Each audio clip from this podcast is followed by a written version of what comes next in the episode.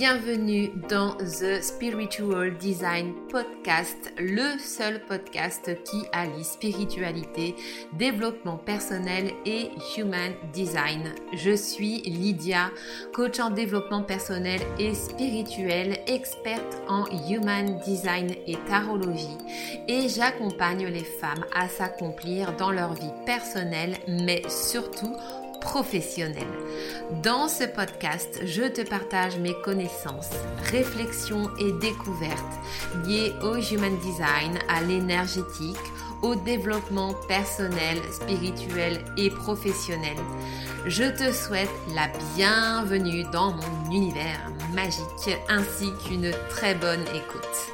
Mais sans plus attendre, place à l'épisode du jour.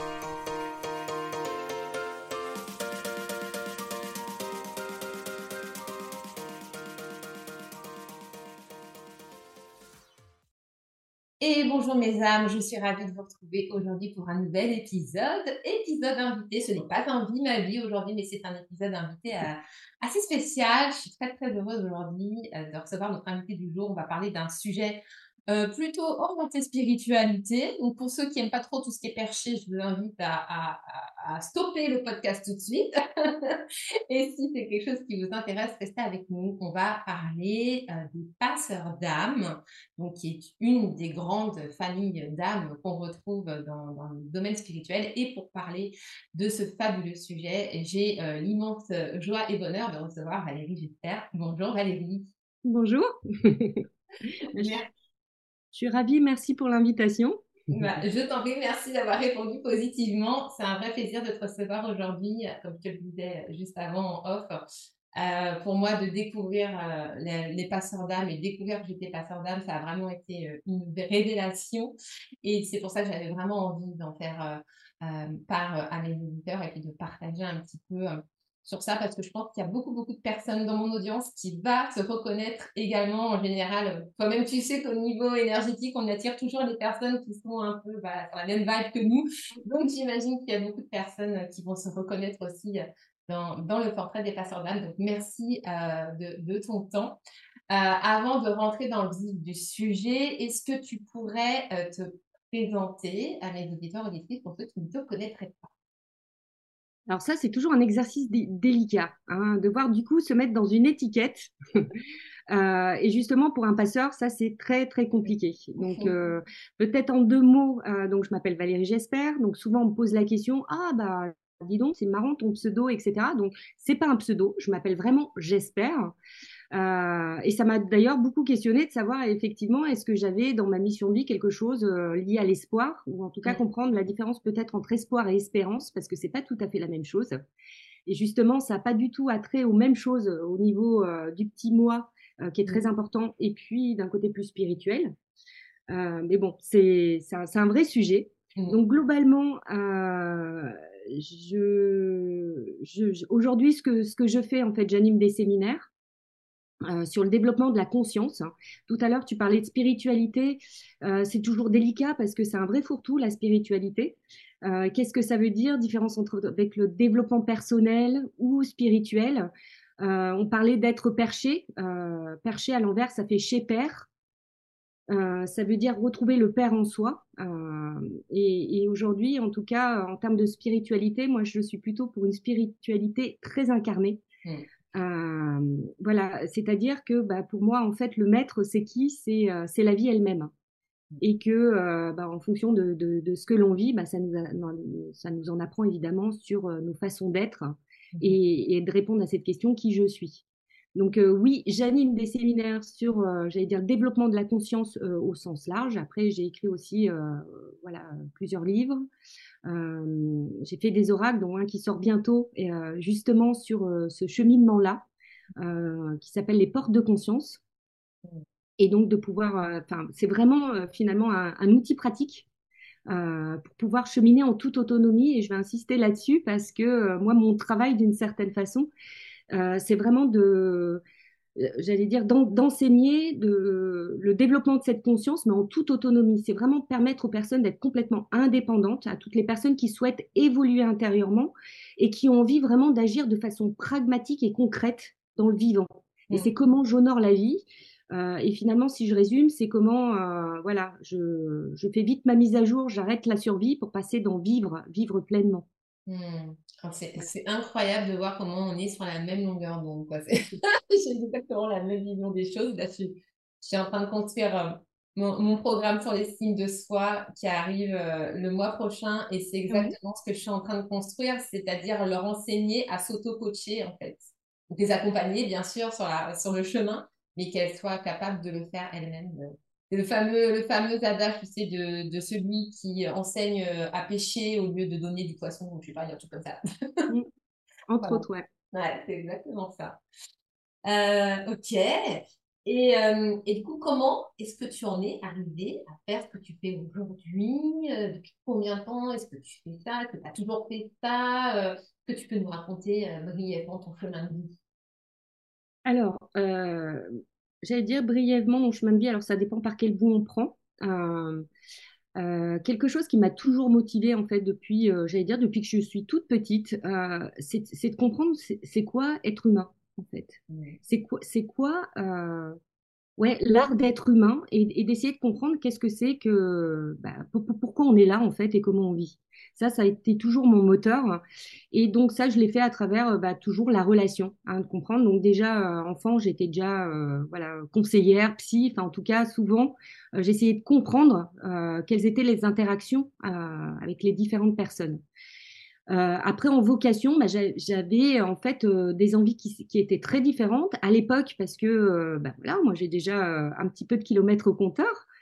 Euh, et à l'époque, c'était pas comme maintenant où on pouvait vraiment travailler en connaissance de soi. On n'avait pas des tests d'orientation comme il y a aujourd'hui, et donc euh, j'avais pas une vocation plus particulière. Euh, à part finalement, la chose qui me guidait, c'est bah, en fait j'avais envie d'être adulte euh, et de vivre plein de choses, euh, pas plus et ni moins que ça. Et donc j'ai fait quelque chose de très classique, c'est-à-dire que en fait la, la première chose dont je me suis rendu compte, c'est que j'adorais apprendre. J'adorais découvrir des choses. J'aimais beaucoup être avec les adultes déjà enfants. Euh, et, euh, et, je pense que ça, c'est dû à un profil qu'on nomme aujourd'hui souvent atypique, ou ce qu'on appelle multipotentiel, mais en tout cas vraiment cette soif, et cette soif liée à, à l'envie, cette envie euh, vraiment euh, profonde, intérieure, comme celle de l'enfant, qui a envie de croquer euh, voilà, des tas de choses pour essayer de comprendre. Et donc, il y a vraiment aussi ce, côté de comment je peux comprendre qui rejoint ce côté pragmatique. Et donc, dans le, parcours de vie, ben, je fais des études très classiques en commerce euh, parce que je savais pas quoi faire et qu'à l'époque, on m'a dit, bah, c'est bien. Voilà, donc euh, parcours tout tracé avec le commerce euh, que j'ai fait en Allemagne. Parce que j'aimais beaucoup cette langue. Et, puis, dans mon parcours de vie, bah, c'était une façon d'avoir une cassure avec le, le cocon parental. Mmh euh, qui était assez important pour moi parce que ben voilà des parents assez compliqués euh, en termes de, de, de, chemin de vie et donc euh, avec un parcours de sauveur euh, en puissance qui a été bien programmé dès le départ et donc j'ai eu un besoin de, de souffler pour commencer à, à me découvrir donc c'est pour ça que je suis partie moi le plus loin possible à, à l'époque donc c'était l'Allemagne c'était à côté mais c'était pas mal et donc j'allais dire dans l'évocation en fait ce que je rêvais de faire j'avais très envie d'étudier la philosophie en même temps, j'avais, vraiment le rêve depuis toute petite d'être commissaire de police et, et en même temps, j'avais très très envie d'être, euh, kiné ou ostéopathe. Donc trois chemins complètement différents qui ne fonctionnaient pas vraiment. Et donc j'ai choisi le commerce hein, qui n'a absolument rien à voir. Euh, et finalement, euh, bah, tout ça m'a amené, finalement, j'allais dire, ces études de commerce généralistes m'ont permis en fait d'étudier en profondeur dans l'entreprise bah, les différents euh, jeux de pouvoir, euh, de voir comment ça fonctionnait. Et comme j'étais un peu une touche à tout, ben, dans l'entreprise c'est super parce qu'il y a plein de services très différents. Donc bah, du coup j'en ai visité plein, euh, de l'administration des ventes, euh, à la formation, au marketing, euh, à la communication. Donc j'ai eu plein de métiers assez différents. avec un goût pour les relations publiques, notamment en Allemagne quand j'ai bossé là-bas, euh, et puis euh, des rencontres euh, très chouettes dans la formation. Hein, et, et c'est là que j'ai trouvé une des passions qui était celle de transmettre. mais en toute humilité, transmettre quoi quand on ne sait pas grand-chose? C'était une vraie question. Donc ben, j'ai continué mon chemin et en me formant, mais j'avais toujours ça en tête parce que dans le mot transmettre, j'avais cette sensation que euh, accepter transmettre, c'était aussi aller faire un pas aussi dans l'audace, d'oser montrer sa vulnérabilité, euh, ça passait par moi par acquérir du savoir, euh, donc des connaissances qui pour moi étaient très importantes euh, pour pouvoir avoir une structure et pouvoir s'appuyer euh, voilà, sur, sur quelque chose et pas sortir du chapeau. Mm. Et en même temps, avec voilà toute l'humilité de, bah, de prendre le temps d'apprendre, mais apprendre, c'est-à-dire d'aller jusqu'à l'intégration et la réalisation. Parce qu'on ne peut pas transmettre ce, ce que l'on n'est pas ou ce qu'on n'a pas vécu. On peut, c'est très facile. Hein. Aujourd'hui, en plus, avec voilà, les intelligences artificielles, on peut parler absolument de tout. Est-ce qu'on a bien compris? Alors, compris, c'est déjà le premier pas, mais surtout intégré. Est-ce que ça, ça transpire dans ce qu'on est? Oui, c'est ça, ça n'a pas la saveur, c'est ça ce que j'allais dire. voilà, euh, ça, et puis en termes de vibration, évidemment, ça n'a évidemment rien à voir. Mm. Euh, et c'est tout finalement, euh, c'est tout le chemin hein, de rester dans une superficialité mm. ou rentrer vraiment et, accepter humblement de faire le chemin et d'aller à l'intérieur. Euh, donc du coup, voilà, bah, j'ai eu plein de métiers différents. J'ai fait de l'audit interne parce que ça correspondait euh, à un trait de ma personnalité où j'étais beaucoup dans l'observation et l'écoute. Donc j'ai mis à profit euh, cette qualité-là, ce qui m'a permis aussi intérieurement d'apprendre à me structurer parce qu'en audit, il y a vraiment des process, des processus. Et en fait, j'avais vraiment besoin de ça, de règles, etc., pour apprendre à bien m'ancrer parce que bah, j'avais un, esprit qui partait aussi un peu dans tous les sens. Donc ça a été extrêmement formateur. Euh, et intéressant. Et puis surtout, ça m'a permis de voir, euh, voilà, dans le monde du travail, bah, toutes les souffrances au travail, tous les jeux de pouvoir, comme je disais tout à l'heure. J'ai eu la chance vraiment de, de travailler avec des personnes extrêmement brillantes, euh, j'allais dire bruyantes aussi, parce que c'est vrai, mais brillantes dans le sens où, en termes de stratégie, en termes de vision, c'était voilà comment on explore ça, comment on a un côté dans l'innovation euh, et de voir comment leur cerveau allait à une vitesse incroyable euh, pour comprendre les tenants aboutissants. Donc ça m'a permis euh, moi aussi de poser intérieurement voilà toutes ces choses que j'avais à l'intérieur de moi qui partaient un peu dans tous les sens, de voir qu'on pouvait le mettre au service, j'allais dire d'une cause, d'un service ou d'une proposition. après à chacun de choisir quelle proposition par rapport à ça. Mais ça a été vraiment très très enrichissant parce que ça m'a permis aussi bah, de constater que ce monde du travail, euh, j'allais dire des vieilles générations aujourd'hui, la, donne a complètement changé, mais en tout cas à l'époque, pour moi, ça correspondait pas euh, du tout à, ce à quoi j'aspirais. Et notamment, j'ai terminé dans les ressources humaines. parce que c'est ce qui se rapprochait plus pour moi voilà, de l'art d'être humain. Et en fait, c'est, je crois, le service où j'ai pu constater à quel point il, y avait, il manquait d'humanité. Euh, quelque part, c'est-à-dire que on mettait des étiquettes sur des gens, on avait des pseudo-politiques, euh, voilà, de transmettre des valeurs dans l'entreprise que, que en fait, j'allais dire au niveau de la hiérarchie, on n'appliquait absolument pas. Mais par contre, on demandait aux gens de respecter. Enfin, je trouvais que c'était un mensonge sans nom. Euh, et comme je travaillais dans la formation, notamment, où à l'époque, euh, voilà, on faisait beaucoup de formations en management, sur la prise de parole, conduire des réunions, enfin tous les trucs de basique, je trouvais que c'était mais tellement inapproprié, euh, que c'était pas vivant. Et, que en fait, euh, ça permettait effectivement aux gens de pouvoir se développer, mais, mais, mais finalement, ils pouvaient rien en faire parce qu'il n'y avait aucune issue dans l'entreprise pour pouvoir justement vraiment prendre en compte ce qui se passait là. Aujourd'hui, c'est complètement différent. Hein. Euh, on, a, on travaille beaucoup en facilitation, en intelligence collective. Euh, mais disons qu'à l'époque, on était, c'était pas encore prêt euh, pour pouvoir faire ça. on était encore beaucoup sous, des formes pyramidales voilà, dans la façon de fonctionner. Ouais, après, ça, c'est un autre débat, ça dépend des entreprises, mais il y a des entreprises où c'est encore le cas, malheureusement. Donc, il y a encore beaucoup de chemin à faire par rapport à ça mais, en même temps, enfin, je trouve qu'il y a un parallèle intéressant parce que euh, moi, j'ai toujours considéré le travail non pas que comme un travail et des tâches, mais un travail global et intérieur. c'est pour ça que souvent, je fais le parallèle en expliquant le, mot de métier, où mmh. on peut changer de plein de métiers, mais quand on est en métier, ça veut dire métière. Mmh. Et, et, quels sont les trois tiers que je remplis dans mon quotidien quand j'agis, quand je suis en interrelation avec les autres? Comment je nourris en fait mon envie et mmh. comment ça me meut hein, au niveau physique, etc. Euh, l'autre tiers, c'est le cœur, comment ça répond aussi à des valeurs. Et puis, euh, le troisième tiers, c'est l'esprit, c'est-à-dire la vision et pourquoi je fais ça. Et qu'est-ce que je suis en train de m'apprendre, en fait, à travers ces différents métiers. Donc, euh, le, travail en tant que tel, et je sers à quelque chose, c'est transformé en quête intérieure de comment je peux faire ce travail intérieur et, comment je peux le partager. voilà. C'est le, point point, j'allais dire, commun. Et aujourd'hui, là où j'en arrive, alors j'ai fait plein de métiers différents après, j'ai senti un fort besoin de me mettre à mon compte. en même temps, alors on, en reparlera peut-être après, pour moi, un des outils que j'ai découvert, c'était la numérologie. Mais pas, voilà, pas comme l'astro non plus, où il y a plein de niveaux quand on étudie un, un, outil euh, et pas juste pour cataloguer, dire je suis ceci, je suis cela, mais vraiment toutes les interactions que ça peut avoir. Et pour moi, les chiffres, comme j'ai quand même une formation en audit financier, euh, avec une importance particulière. Et les chiffres, c'est des vibrations. Euh, et ça amène des vibrations, et notamment si on prend sur un plan plus spirituel, bah, il y a une interaction avec les planètes, il y a une interaction avec des rayons particuliers. Euh, donc tout ça se retrouve, c'est le tout dans le tout. Euh, voilà, comme euh, un livre en ce moment qui fait un tabac le dit, hein, tout est relié. Bah, effectivement, tout est relié.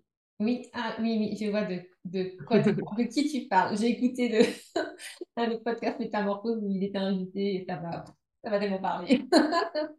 voilà, bah c'est le point.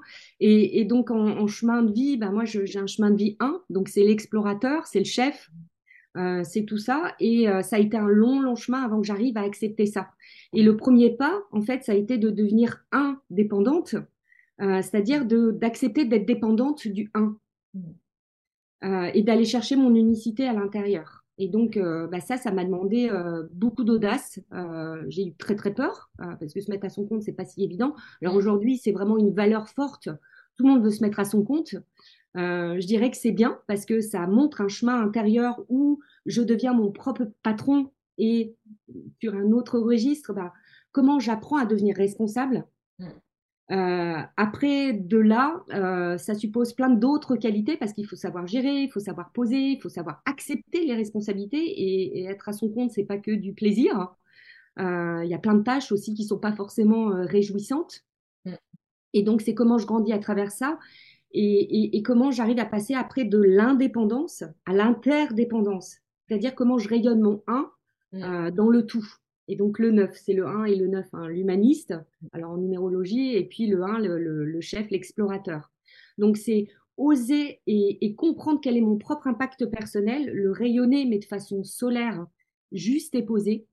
Euh, donc en ayant travaillé bien au niveau, euh, j'allais dire, plus, plus du petit moi, dans euh, quelle est la position juste dans l'humilité et la dignité, et comment je partage, tout en étant toujours en apprentissage euh, intérieur, euh, voilà, et, de ne jamais oublier que chaque personne est un maître, voilà, et que, toute situation est une situation d'apprentissage.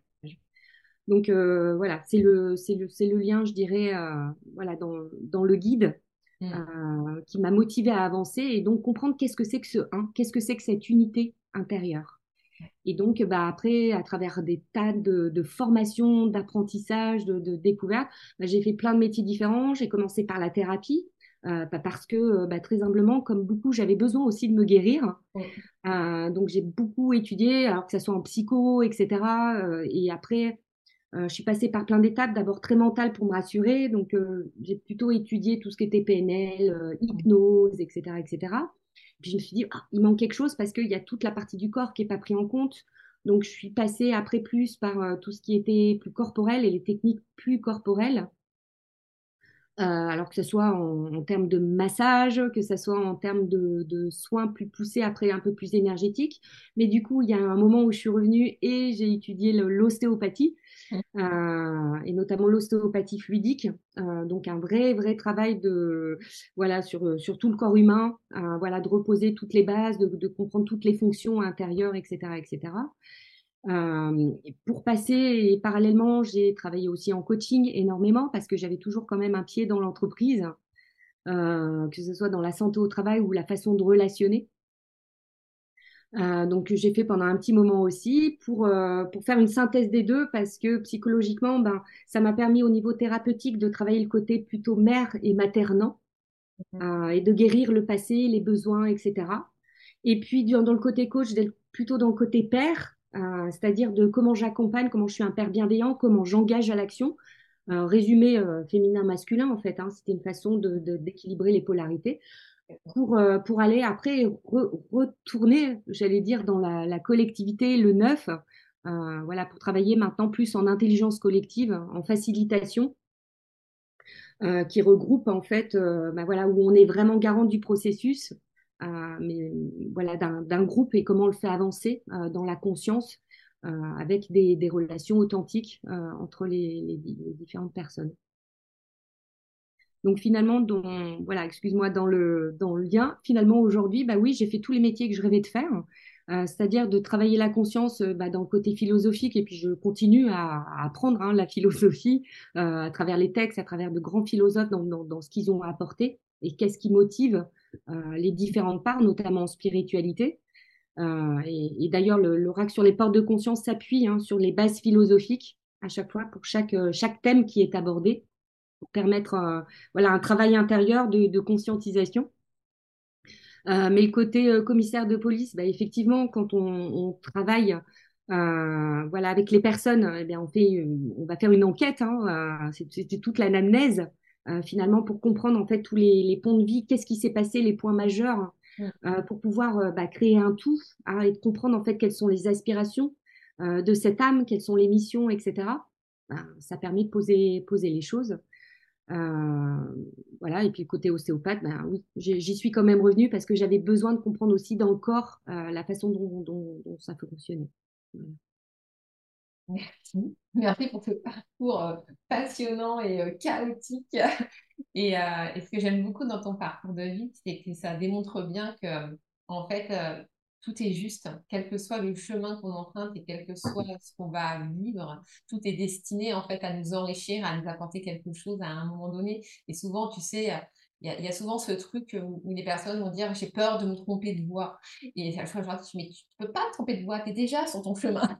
Euh, et, tous les chemins mènent à la même chose et tu es censé vivre des choses qui vont t'apprendre des choses. Et même si ce que, ce que tu apprends, tu as l'impression que ça, ça t'apporte rien, bah, ça t'apportera forcément à un moment donné. Donc, euh, voilà, il y, a toujours des choses qui nous préparent d'une manière ou d'une autre. Mm. Euh, et c'est ça qui est, qui, est, qui est, vraiment, vraiment intéressant.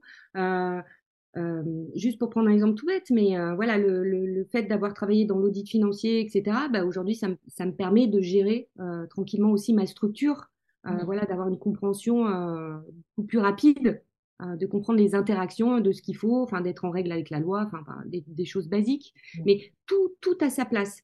Et après, euh, cette question de mission aussi, qui est, vraiment euh, quelque chose en développement personnel qu'on utilise beaucoup, trouver sa mission de vie, j'ai peur de me tromper de mission, c'est quoi ma mission, etc.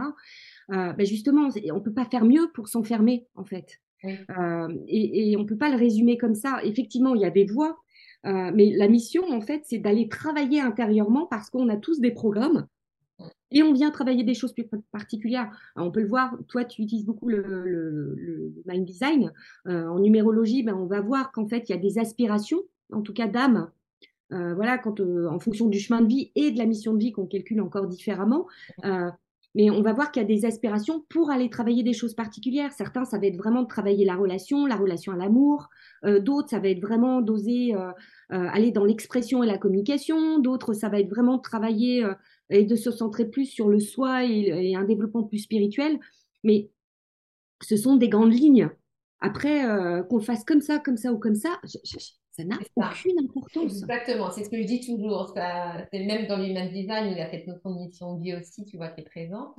Euh, je fais du thème tarologique de naissance également, donc là c'est pareil, dans le thème tarologique, ça se rapproche un peu de la numérologie, bon, avec les artistes du tarot, mais du coup, on a une vision aussi très claire de, de, la mission de vie qu'on peut avoir. Mais c'est ce que j'explique à chaque fois, en fait. Ça donnera toujours des indices, on va dire, sur ce qu'on est venu apporter, mais ce sera toujours, en fait, sur le fond. La forme, c'est à nous de décider. Comment est-ce que tu veux le faire Et tu peux le faire de façon différente.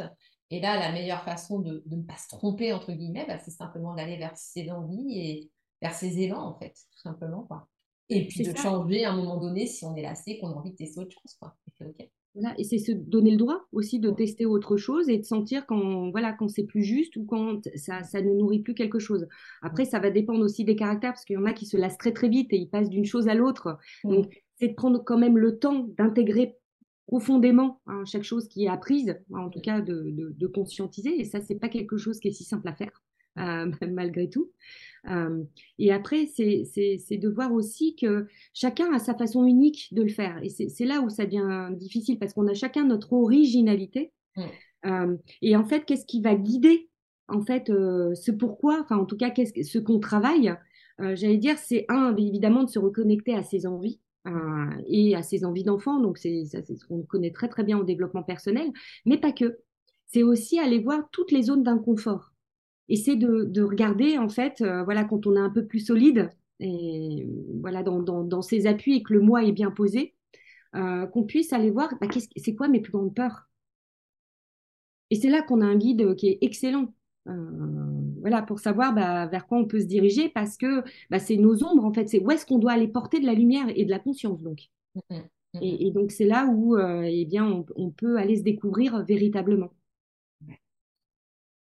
Donc aller voilà, se confronter, euh, j'allais dire, au, programme de base euh, qui font qu'il y a des choses qui sont cristallisées et qui finalement euh, bah, ne demandent qu'à voilà, qu'à se, se, découvrir pour qu'on puisse déprogrammer et qu'on puisse partir de l'instant présent qui est quand même l'objectif, c'est-à-dire se libérer du connu, des programmes mm. pour pouvoir agir et co-créer dans l'instant. Yes, et chose qui ne se fait pas juste avec de la volonté. Ah oui, non, non, non. Il y a plein de choses à faire pour ça. c'est clair. Ça. Et c'est pour ça que les coachs, les thérapeutes, les accompagnants sont importants parce que c'est là qu'on peut amener justement nos outils, nos techniques pour aider à libérer euh, tout ce poids émotionnel qu'on se traîne et qui remonte, euh, voilà, toi-même tu sais, hein, qui peut remonter à du transgénérationnel, à du karmique. Donc, il faut vraiment agir sur tous les plans pour. Euh, Exactement. ok, top. Alors, on en arrive au sujet. Hein. Des passeurs d'âme. Valérie, dis-nous, c'est quoi un passeur d'âme? C'est quoi son rôle? Qu'est-ce qu'il fait? Alors, déjà, un, j'aurais pas, la prétention hein, d'avoir la vérité infuse de, sur ce qu'est un passeur d'âme, etc. Je, voilà, y a, je, reprends juste le contexte, mais il y a un moment, j'ai vraiment senti, parce que j'avais souvent beaucoup de questions en séminaire, etc. Euh, et parce que euh, bah, ça fait du bien au niveau aussi de sa construction euh, intérieure de pouvoir à un moment poser, poser des mots, poser une structure, de pouvoir se reconnaître, pouvoir s'apaiser en fait intérieurement. Et, et, donc effectivement, il y a une façon de catégoriser, de mettre des étiquettes, c'est celle de, de, de, classer par les familles d'âmes. C'est une façon de faire, il y en a plein, plein d'autres. Hein. On peut le faire aussi par famille divine, etc. etc. Donc, c'est juste pour, permettre à un moment donné d'avoir une bonne compréhension. Et c'est tout sauf enfermant. Après, effectivement, j'ai travaillé sur cette notion-là parce que, bah, en termes de chemin de vie, il s'est trouvé que bah, j'ai pris conscience que je voilà que, que, j'étais un passeur.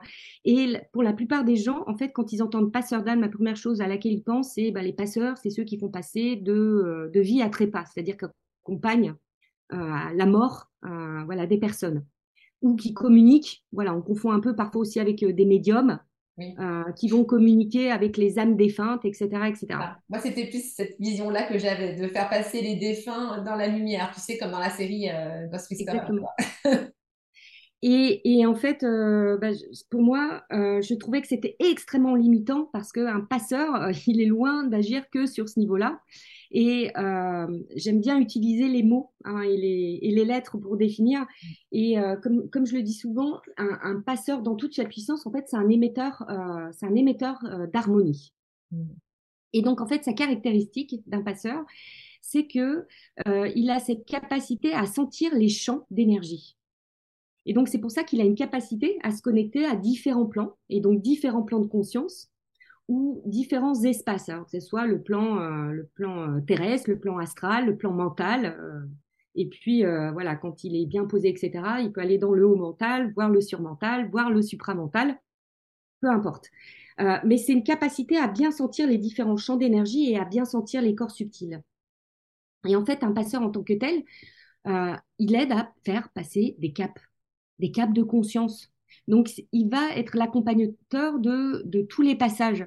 Donc oui, bien sûr, c'est de la vie à la mort, mais c'est aussi de la mort ou euh, qu'est-ce qui est l'âme hors, hein, euh, l'âme qui est hors du corps physique, mais c'est aussi accompagner les naissances et toutes les différentes naissances. donc, c'est tous les passages aussi de cap dans la vie où il y a une grande transition. Donc, ça peut être l'adolescence, ça peut être euh, toutes les périodes, voilà, pour les vivants. Euh, et, j'insiste là-dessus, en fait, un passeur, généralement, il accompagne beaucoup les vivants, bien plus que, les morts d'une certaine façon. Et c'est juste de recaler aussi, bien sûr, euh, euh, c'est important de pouvoir accompagner quelqu'un qui est en fin de vie et lui permettre de passer sereinement. mais c'est pas un métier en tant que tel. Voilà, je voulais juste insister là-dessus. C'est-à-dire, il n'y a, pas que ça. et ça sert pas qu'à ça. Hein. C'est vraiment comment euh, un passeur, il est là pour accompagner en fait les changements de conscience chez les personnes et il intervient souvent quand les gens sont euh, à des carrefours. Hmm. Donc c'est pour ça qu'on peut les on peut on peut les assimiler à des coachs, à des thérapeutes, à tous ceux qui accompagnent en fait ces, changements. Mais ça peut être à travers des tas de métiers très très différents.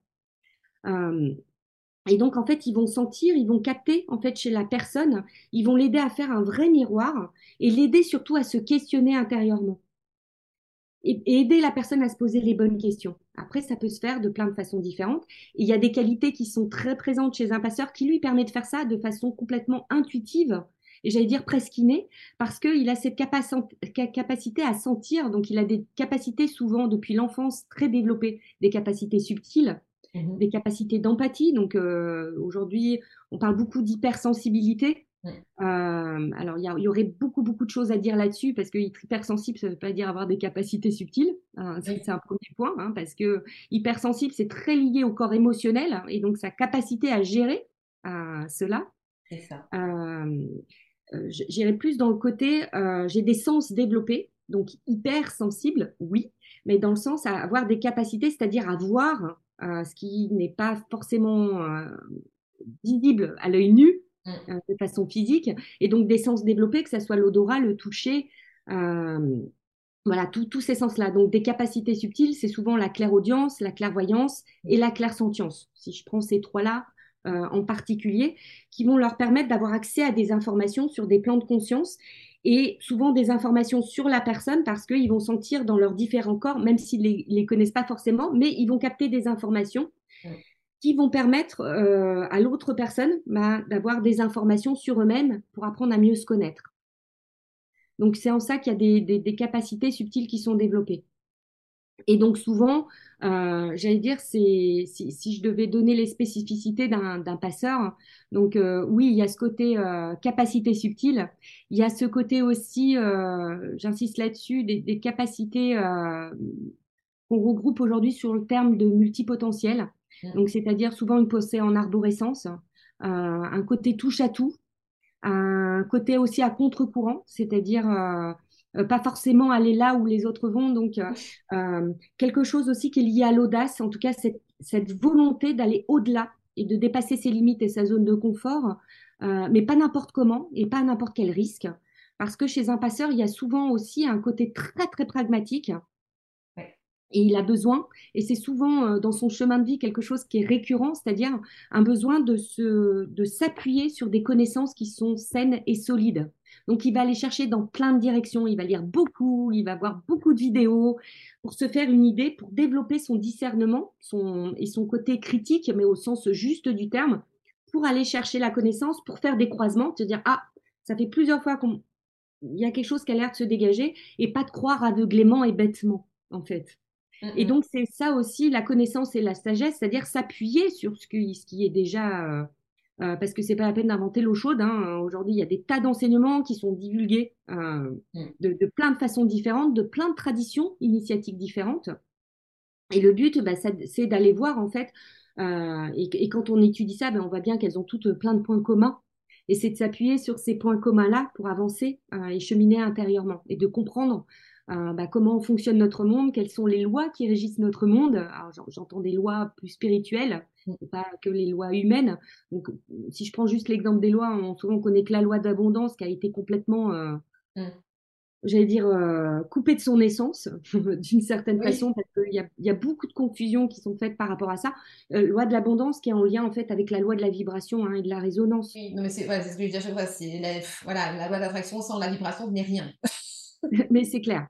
Euh, sachant qu'il faut comprendre les lois qui sont avant, d'où notamment tout est mental et que tout est lié à notre construction mentale de comment on va penser, comment on va charger notre pensée et, de quoi on va se nourrir en fait intérieurement. Donc comment on a cette capacité à monter en vibration, déjà à calmer le mental, à faire le point et d'équilibrer nos différents corps euh, pour pouvoir être dans ce point euh, là intérieur au niveau de la conscience et au niveau du soi pour être dans le champ illimité de la conscience. Donc, euh, et, ça, c'est pas rien, hein, juste d'avoir la capacité de faire ça. Euh, c'est un vrai travail qu'on peut faire de plein de façons différentes. Hein. Aujourd'hui, il y a d'énormes techniques qui sont proposées. De, Alors, on réinvente toutes les respirations. Hein. Aujourd'hui, moi, ça me fait beaucoup sourire quand on dit, oui, la nouvelle technique, euh, respiration quantique, etc. C'est que des traditions initiatiques qu'on connaît depuis la nuit des temps à travers tous les pranayamas qu'on va retrouver en yoga, par exemple. Donc, c'est juste remis à la mode marketing d'aujourd'hui, mais ben, toutes les bases, elles sont disponibles et offertes.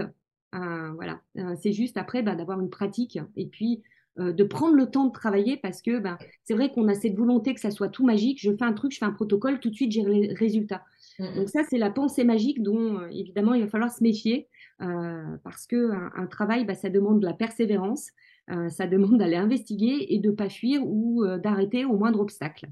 Et c'est pas de prendre non plus pour agir content, c'est-à-dire on me dit qu'il faut méditer, alors hop, ça y est, je me pose, je médite 15 minutes. Qu'est-ce qui se passe? Ben, Il se passe rien, en fait. Parce que déjà, la plupart des gens confondent méditation et relaxation ou font des méditations guidées, donc ils sont pas du tout en connexion avec ce qui se passe à l'intérieur. Exactement. voilà, il y a un petit peu un mélange de tout. Mais bon, je reviens au, sujet du passeur. Et le passeur, justement, euh, une de ses qualités, mais qui est aussi son plus grand, grand ennemi, c'est que c'est le spécialiste du doute. Donc, c'est mmh. pas le je pense donc je suis, mais c'est le je doute donc je suis. Et qu'est-ce qu'il va faire? Qu'il va douter, c'est-à-dire qu'il va remettre en cause à chaque fois ce qu'il lui est proposé. Et une de ses caractéristiques euh, enfin, d'un passeur, et, une de ses blessures aussi, hein, euh, malgré tout, c'est que il va pas accorder sa confiance n'importe comment. Il a vraiment besoin, et en fait, euh, lui, son, son petit truc intérieur, c'est qu'il va capter au niveau des vibrations la justesse de la parole et de, sentir si la parole d'une personne est, ajustée ou pas. Est-ce que ça sonne juste? Est-ce que je, le ressens? Est-ce que c'est ajusté ou est-ce que il y a du mensonge, il y a de la manipulation, etc. Ça ne veut pas dire qu'il se laisse pas avoir, hein. mais quelque part il y a une volonté farouche de s'éloigner de tout ce qui peut être manipulatoire, de tout ce qui peut être en prise et dépendance. Donc ça, c'est très important. Donc c'est un chercheur de vérité et c'est pas pour rien. Sauf qu'une vérité, bah, il y a une vérité à un moment donné, puis cette vérité, elle change d'instant en instant. Et donc, c'est d'accepter ça. C'est-à-dire que, bah, effectivement, aujourd'hui, je peux avoir des convictions, mais demain, elles peuvent complètement changer parce que j'ai un éclairage aussi différent. Mais c'est d'avoir tout le temps cette conscience que euh, bah, la vérité est changeante et qu'on n'en a que des fragments. Et euh, dans sa caractéristique, ça va être de, de, ne jamais prendre pour acquis, voilà, ça c'est comme ça et ça peut pas être autrement. C'est justement d'avoir cette capacité de remise en cause en permanence. Mmh, mais en même temps, mmh. voilà, c'est ce qui va le bloquer parce Ouais, mais c'est ce qui va le bloquer parce que du coup, ça va le bloquer dans son développement parce que du coup, il n'aura jamais assez confiance, il n'en aura jamais assez. Et donc, il va avoir cette peur, bah, justement, euh, souvent, il va être marqué au niveau de l'ego d'un manque de valorisation de soi, donc euh, problème sur l'estime de soi, euh, et le doute continuel. Si on regarde au niveau des blessures d'âme et non pas de l'ego, ça rejoint quoi au niveau de la blessure d'âme? Souvent, je l'explique par rapport aux passeurs, c'est que, en fait, comparé à d'autres familles d'âmes où il va y avoir une teinte, euh, comme pour les enseignants, les chamans, euh, les, artistes, enfin peu importe, où il y a vraiment une aspiration, quelque chose de fort qui, les mène vers une façon de faire. Chez les passeurs, en fait, eux, eh ben, ils se reconnaissent dans tout. C'est-à-dire qu'ils peuvent se sentir à un moment enseignant, à un moment euh, euh, guérisseur, un moment plutôt chaman, un moment plutôt euh, euh, un peu guide. en fait, ils savent pas trop parce que ils font un peu tout. et puis avec la conscience de dire mais je le fais pas assez bien, j'ai pas ce et, donc comme je le dis souvent en fait un passeur c'est un généraliste expert. C'est-à-dire que lui sa force c'est d'être capable d'aller dans les mondes de ces différentes familles d'âmes parce que lui son travail c'est de les mettre en lien. Et un passeur, en fait, c'est quelqu'un qui sait mettre en réseau, à l'image de ce qui se passe dans sa tête. C'est-à-dire qu'il fait des liens avec des choses qui n'ont pas forcément un lien a priori, mais il va trouver exactement la bonne fréquence et la bonne vibration pour mettre les gens ou les projets en route qui fonctionnent. Et c'est ça sa plus grande force. Euh, donc le fait d'être généraliste, bah, c'est ce qui va lui donner, bah, j'allais dire, euh, bah, développer sa culture et la connaissance, mais il va pas forcément aller à fond dans chaque, euh, voilà. Et c'est sa grande tragédie parce qu'il a l'impression du coup qu'il ne sait rien. Mmh. Euh, ce qui n'est pas tout à fait juste.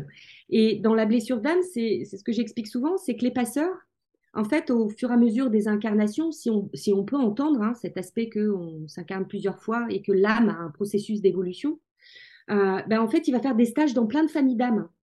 Et donc, euh, quand il sera dans une famille euh, voilà, de guérisseurs, et ben, du coup, il peut avoir l'impression que c'est un guérisseur parce qu'il va avoir des réminiscences. Et oui, il sait, faire. Mais en même temps, il se dit, mais c'est pas ça, j'ai pas envie de passer ma vie à faire ça. Et puis, d'un autre côté, bah, il va sentir qu'il a des choses à transmettre, etc. Mais il n'a pas envie de faire que ça. Et c'est ça qui va le bloquer parce qu'il se dit, mais j'ai envie de, plein de choses différentes, j'arrive pas à me fixer, surtout à, dans notre ère actuelle où, euh, euh, surtout quand on veut se mettre à son compte à être indépendant, on ne, on surine qu'une chose, il faut que tu trouves ta niche, il faut que tu, bah. sois expert de machin et que tu parles que de ça. C'est la mort du passeur. Ou moi m'enfermer, mais, mais même pas en rêve. Je peux pas. On peut pas me demander d'être ciblé parce que, parce que justement, le but, c'est de mettre en lien des personnes très différentes. Donc déjà, là, il y a blocage, d'une certaine façon. Ça n'empêche pas de se débrouiller quand même. Euh, et plutôt de faire les choses à l'envers, c'est-à-dire quel est le sujet qui, me parle, par exemple, et comment je vais mettre en lien toutes les personnes avec plein de points de vue différents qui sont autour de ce sujet-là. Donc il va avoir la, la, démarche inverse. Et il va avoir cette capacité géniale de pouvoir justement mettre en lien en fonction des demandes qu'il va y avoir, de pouvoir orienter vers des experts euh, et de faire profiter à l'ensemble bah, de l'expertise de plusieurs. Euh, donc ça, c'est vraiment, j'allais dire, un des points forts. Donc, capacité subtile euh, développée, une capacité à sentir les différents corps, cette hypersensibilité qui leur permet justement ça, ce côté multipotentiel avec une, forte curiosité, une envie d'agir, euh, après, dans les points communs également, il y a des valeurs. Euh, et c'est vraiment les valeurs humaines, c'est-à-dire, euh, tout à l'heure, je disais, c'est quoi l'art d'être humain? Eh bien, ça, ça en fait partie. C'est-à-dire qu'il y a des valeurs humaines et collectives qui sont extrêmement fortes, où on pourrait prendre un passeur un peu pour un idéaliste, mais en même temps, il est là vraiment pour défendre des, valeurs humaines que sont l'intégrité, par exemple, euh, pour lui, euh, les questions, toutes les questions liées à l'humanité et l'intégrité des personnes, donc euh, tous les sujets, toutes les causes humaines vont être très importantes pour elle, alors humaines ou animales. Hein. Mm. ça va être super important pour lui qu'on respecte les droits, par exemple, des enfants, des, mm. des femmes, des hommes, des, des, des, animaux, tout ça, tout ça. Il y a, y, a, des valeurs, évidemment, de partage euh, de solidarité. Et en fait, un passeur, il porte très fortement cette notion qui est extrêmement essentielle à cette, euh, dans ce 21e siècle, parce que c'est vers ça qu'on se dirige avec l'ère du verso. Euh, c'est comment je porte cette fraternité. Alors, fraternité ou sororité, hein, je, l'emploie de façon générale, mais il vient amener, c'est comment on se met en lien ensemble. Ça commence par, j'apprends comment, comment je peux aimer les autres si déjà j'apprends pas à m'aimer moi-même? Donc, c'est comment je, développe intérieurement cet amour dans, la compassion, dans la bienveillance, etc. Mais d'aller au bout, hein, pas juste de dire, c'est-à-dire pas confondre compassion et pitié, pas confondre compassion, euh, parce que c'est bien beau d'utiliser tous ces mots-là euh, avec de la complaisance, euh, pas aller dans, dans les travers, j'allais dire, de certains développements personnels où j'affirme haut et fort ma souveraineté, je suis ceci, je suis cela, où je fais que m'enfermer, c'est, c'est, dire, c'est, une façon d'hyper-enfler son ego euh, mmh. pour poser absolument mes limites. Hein. Et alors donc, je me limite euh, finalement. Euh, parce que je me définis comme ceci ou comme cela et j'impose aux autres. Donc, il n'y a, rien d'un lien authentique avec mmh. l'autre. Mmh. Donc, il y, a, tout un travail à faire, mais le, passeur, il est vraiment porteur de, de, voilà, de valeurs humaines comme la bonté, comme la générosité, l'amour, bien évidemment, et il va l'investiguer, ces différents plans, intérieurement, se les faire vivre, euh, pas forcément de façon euh, facile et positive. Hein. Euh, ce qui fait qu'au niveau, j'allais dire, de l'ego et de son chemin personnel, il va être confronté à un certain nombre de blessures. Ces blessures, c'est que souvent, on, va trouver chez les passeurs une petite tendance à être un sauveur. Hein, si on prend le, fameux triangle de Cartman, où ça va être un fervent sauveur, jusqu'à ce qu'ils comprennent qu'il faut se sauver tout seul. Euh, et que sauver l'autre, euh, c'est tout sauf euh, aider l'autre, quelque part. Et mmh. justement, s'il a tel besoin d'aider et donc de se sentir utile, parce que pour lui, très souvent sur son chemin, il va s'oublier, il va être souvent que dans l'autre et dans la fusion avec l'autre. avec toutes les problématiques que ça pose, hein, de dépendance affective, d'être au service, donc de se perdre dans le sacrifice. J'aime bien dire cette petite phrase, je trouve qui est très typique, qui dit moi c'est pas grave, hein, c'est jamais grave, hein, jusqu'à ce que son corps il lâche. non merci, c'est pas très intelligent. Vécu. Donc, bah, évidemment, candidat au burn-out, hein, parce qu'une une vraie confusion je suis tellement en train d'être au service que j'oublie complètement d'être à mon propre service. Et donc, il va faire tout ce travail-là de se réapproprier, en fait, l'amour de soi au sens juste du terme et d'arrêter de confondre l'humilité avec la fausse modestie, par exemple. Ça veut dire quoi? Ça veut dire que bah, d'aller affronter des ombres, c'est-à-dire que euh, derrière euh, j'aide les autres, euh, voire je, deviens indispensable parce que on a besoin de moi, etc. Et je peux pas me défausser. voilà, chaque fois qu'il y a un problème, c'est à moi qu'on fait appel et j'essaye au maximum. voilà, bah, ça c'est de l'orgueil. Hein. Mmh, mmh. le monde ne peut pas tourner sans, sans moi. Oui, bien sûr. Euh, avec tout, voilà, tous les déboires que ça peut apporter après, euh, voilà, que ce soit dans le boulot, parce que nul n'est irremplaçable. Euh, Aujourd'hui, euh, peut-être je suis top sur les réseaux sociaux parce que je bombarde et qu'on ne fait que me voir, me voir, me voir. Et puis demain, ça sera quelqu'un d'autre. Et voilà. Et là, on, on, voit comment on reste en superficie avec ce, ce travail sur l'image de soi et d'avoir justement, d'apprendre à utiliser le miroir intérieur, son, ce regard intérieur euh, pour se voir tel que l'on est et apprendre à, à, commencer à travailler avec la réalité telle qu'elle est et pas telle qu'on aimerait qu'elle soit.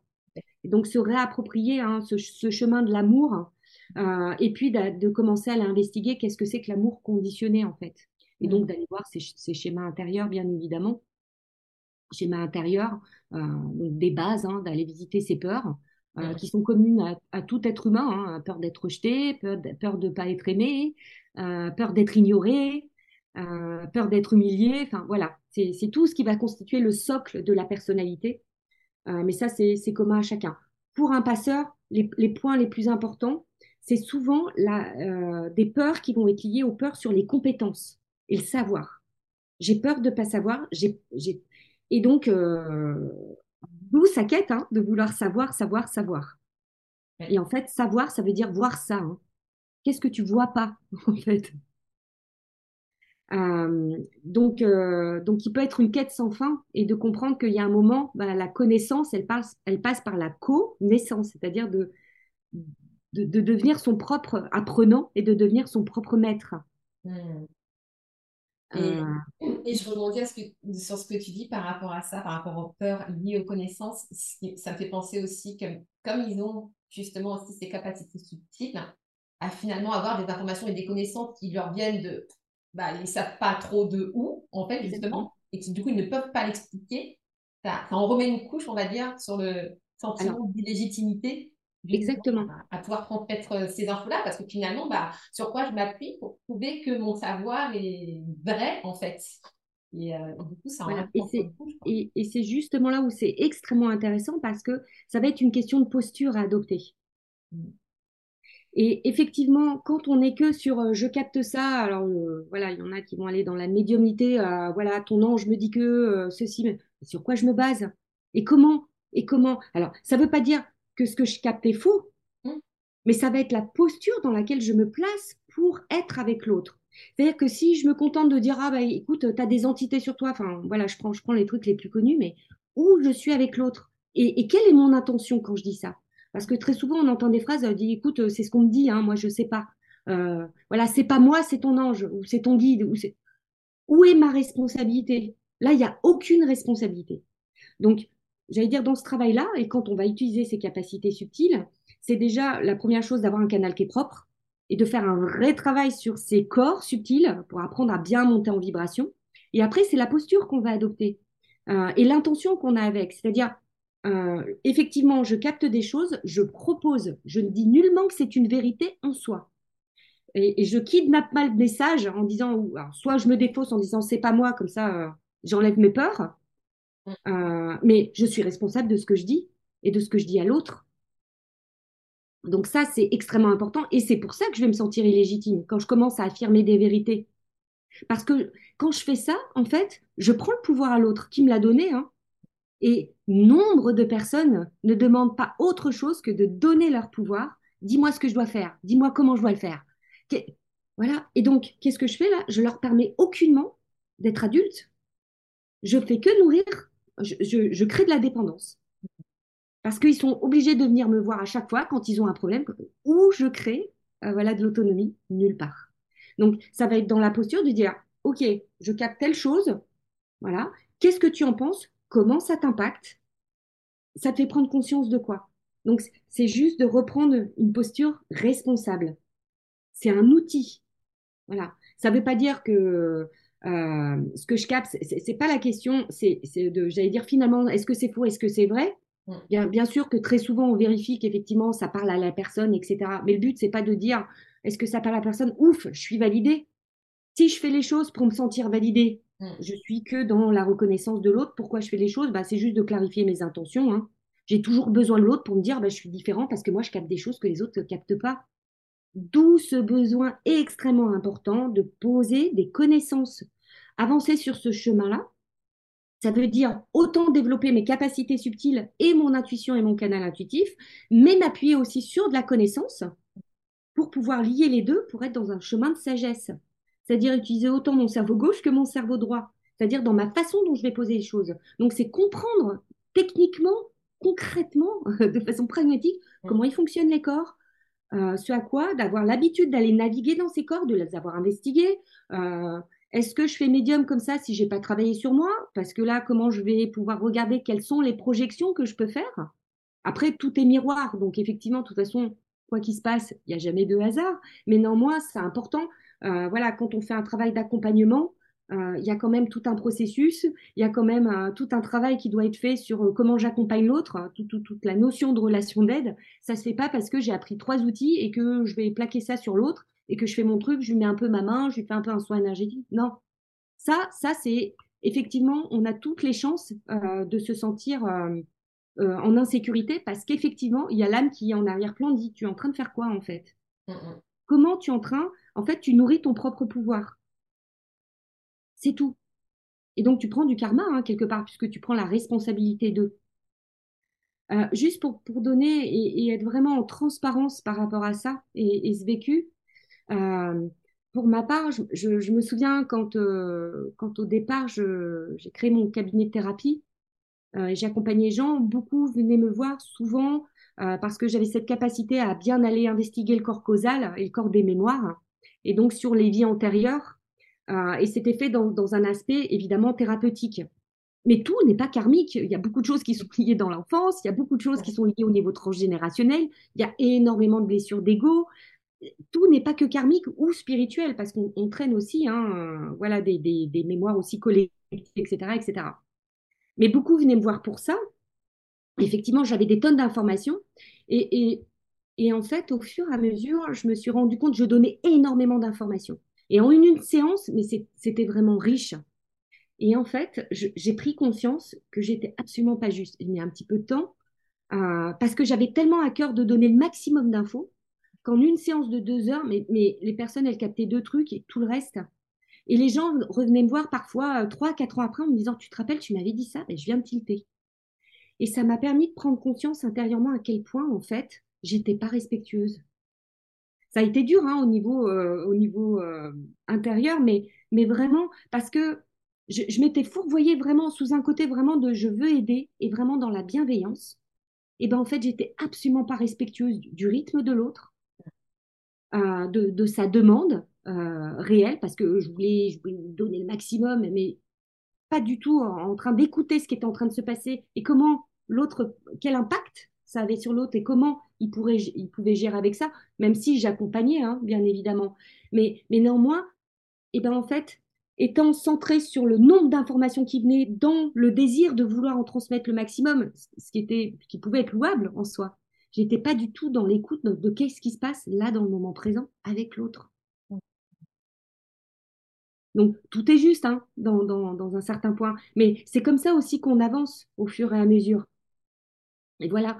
Et ce qui m'a permis aussi de découvrir, voilà, et ça, ça c'est un côté aussi chez les passeurs qu'on retrouve beaucoup, c'est ce côté tout ou rien. Tout ou rien. Je passe de, de voilà, il suffit d'un mot, d'une parole pour que je rebascule complètement. Je, je vaux rien en fait, alors que la personne n'a absolument pas dit tu vaux rien, mais hop, traduction instantanée, je me suis trompée sur un truc, euh, ça remet en cause toutes mes compétences. Bien sûr que non. Mais c'est vraiment typique dans la façon de fonctionner. Et ça, c'est la façon du passeur de traiter sa dualité. Mm. Euh, tu sais, ça, me fait penser à, quelque chose que tu dis. Là, de ce côté, effectivement, où c'est quelque chose qu'on va pouvoir te dire, où voilà, tu remets tout en cause. Mais c'est aussi, je trouve, dans la façon d'être de manière générale. Euh, un exemple tout bête, tout con, tu vois, c'est euh, par exemple, imaginons, tu veux arrêter de manger du sucre, ou réduire le sucre, on va dire, tu vois, et ben c'est pareil, c'est avec tout ou rien. C'est-à-dire, c'est soit c'est zéro sucre, zéro, zéro, zéro, zéro, tu vois, ou alors euh, ça va basculer dans l'autre sens où ça va être limite hors vie, quoi. Mais c'est pareil, c'est dans tous les trucs du quotidien, en fait, c'est pareil, ça va être tout ou rien. Et moi, je, je, sais que j'agis beaucoup comme ça, quoi. Alors, tu vois, c'est ça, c'est vraiment un point extrêmement intéressant parce que, tu vois, dans ce tout ou rien, en fait, ça montre une des problématiques du passeur, euh, qui, qui, si on remonte, qui est liée à ça. Euh, cette problématique, c'est en fait comment je respecte la loi. Alors, je, m'explique, ça veut dire quoi? Ça veut dire qu'il y a quelque chose qui est lié à la discipline et à la liberté. Mm. Je veux pas qu'on m'impose, je veux faire comme je veux, mais en même temps, euh, je change, je change en permanence. Donc, euh, une première problématique du passeur, c'est la patience. Mm. Et donc, euh, le, passeur, il a une vraie problématique non seulement avec euh, l'impatience et la persévérance.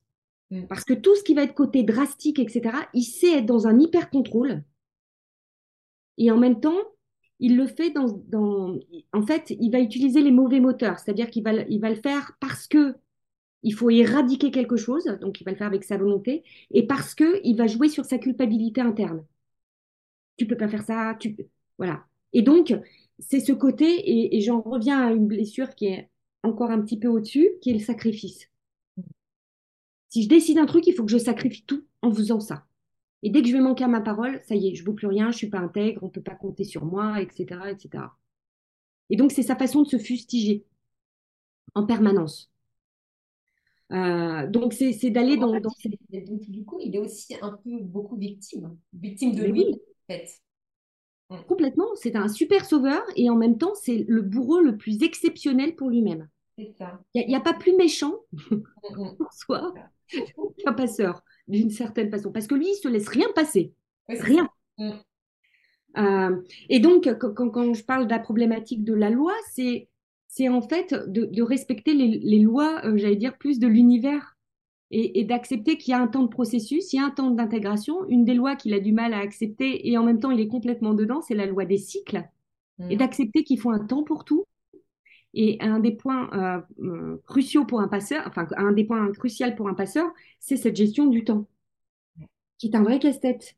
Mm. Donc, euh, qui dit passeur hein, dit un champion de la procrastination. Hein. C'est j'ai besoin d'attendre jusqu'au bout, comme ça je me fustige à mort, je suis dans un...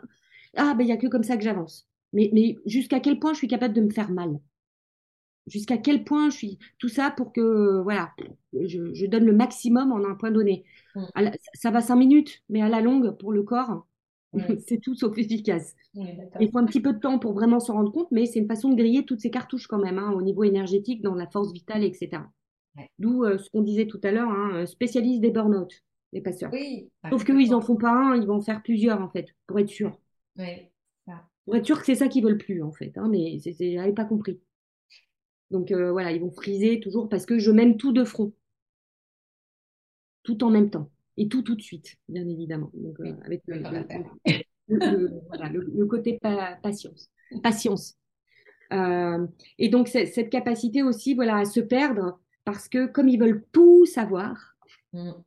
eh ben, c'est d'accepter humblement qu'ils seront jamais tout et qu'il y aura toujours des gens qui seront plus qu'eux et tant mieux. Mon Dieu, tant mieux. Quelle tristesse de plus rien avoir à apprendre. Voilà. Et donc, c'est accepter euh, vraiment de s'appuyer donc sur des connaissances solides. Hein, à travers toutes les sagesses hein, qui existent aujourd'hui, euh, toutes se regroupent. Alors, pour ma part, en tout cas, j'ai pas mal étudié hein, différentes euh, traditions initiatiques. Que ça soit euh, que soit bouddhique, que ça soit la sagesse, hermétique de, laquelle je suis la plus proche, euh, mais à travers bah, voilà tous les textes sacrés, hein, voilà, et, à travers différentes, j'allais dire traditions, hein, soufis, etc., etc., avec toujours ce point commun au, niveau de la découverte de soi et de l'amour, en fait, parce que finalement, si on résume les choses, c'est comment je vis, comment je me sens vivant.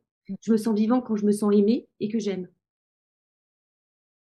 l'envie, être en vie, c'est finalement être rempli de cette, cette vibration d'amour et comment je la vis, je la partage. Il n'y a pas autre chose. Mais il faut du temps pour sortir de ces mécanismes de survie. Euh, voilà, pour être pleinement et dans la conscience de ce moment présent. Et c'est pas le tout de dire ah, vivez le moment présent, bois ton thé, hop, chaque goutte, etc. C'est tout sauf ça. Il y, a, tellement de raccourcis. Euh, donc c'est revenir aux bases, évidemment, euh, aux bases de la respiration, aux bases de, voilà, de, comment je prends conscience, de m'exercer intérieurement, d'avoir conscience de mon mental négatif, positif, pour passer dans le mental neutre. Donc là, j'utilise les, techniques de, yoga, hein, et notamment du Kundalini Yoga, mais c'est apprendre vraiment intérieurement à venir se positionner et de poser sa conscience dans ces niveaux-là, et pas dans ma personnalité de surface où je suis en automatique. Et, et c'est d'être humble, et puis c'est d'être aussi patient parce qu'on va faire plein d'allers-retours. Euh, c'est bien beau de dire ah ben voilà je suis maître de mes émotions. Bah, avant d'être maître de ses émotions, il en faut un petit peu quand même. Mm. Euh, voilà, c'est d'apprendre euh, et voilà et c'est ça aussi apprendre à se connaître. C'est quelque chose que tu connais par cœur. Mm, mm. voilà, tout à l'heure je citais un certain nombre de peurs. Bah, qu'est-ce qui me met moi en mode défensif tout de suite? Qu'est-ce qui me fait réagir? Ah. direct que je puisse le repérer et plutôt que d'y aller de dire ah chouette voilà et puis de chacun de trouver son truc, de dire qu'est-ce que je fais, je respire, euh, voilà, je ferme les yeux, je, chaque, chacun pas. Mais c'est repérer mes zones de qu'est-ce qui me fait rentrer en zone rouge, mm. ou si je passe en mode défensif, après c'est ce qu'on connaît par cœur, soit je vais aller dans l'attaque, soit je vais aller dans l'évitement, etc., etc. Qu'est-ce qui me fait repasser en zone rose? Euh, Ça c'est les principes de la radicale collaboration hein, euh, mm. en intelligence collective au milieu où euh, je suis un peu dans l'évitement, je dis pas les choses. Donc c'est euh, c'est quand on est dans cette posture de euh, je dis oui, mais en fait je pense non. Mm. Et comment je repasse en zone verte, où je suis vraiment dans une ouverture, où je peux véritablement exprimer quels sont mes enjeux, quelles sont mes limites, mm. ce qui est difficile pour moi, d'exprimer quel est l'impact pour moi, euh, et, d'être aussi complètement en écoute de, de, ce qui se passe pour l'autre. Mais comment je crée un, une, une, confiance mutuelle pour pouvoir amener ce champ, en fait, véritablement. Euh, donc oui, dans les, dans, j'allais dire, dans les voies du passeur, il y a, y a, beaucoup de choses au niveau du, du moi. Euh, je préfère dire le moi que l'ego.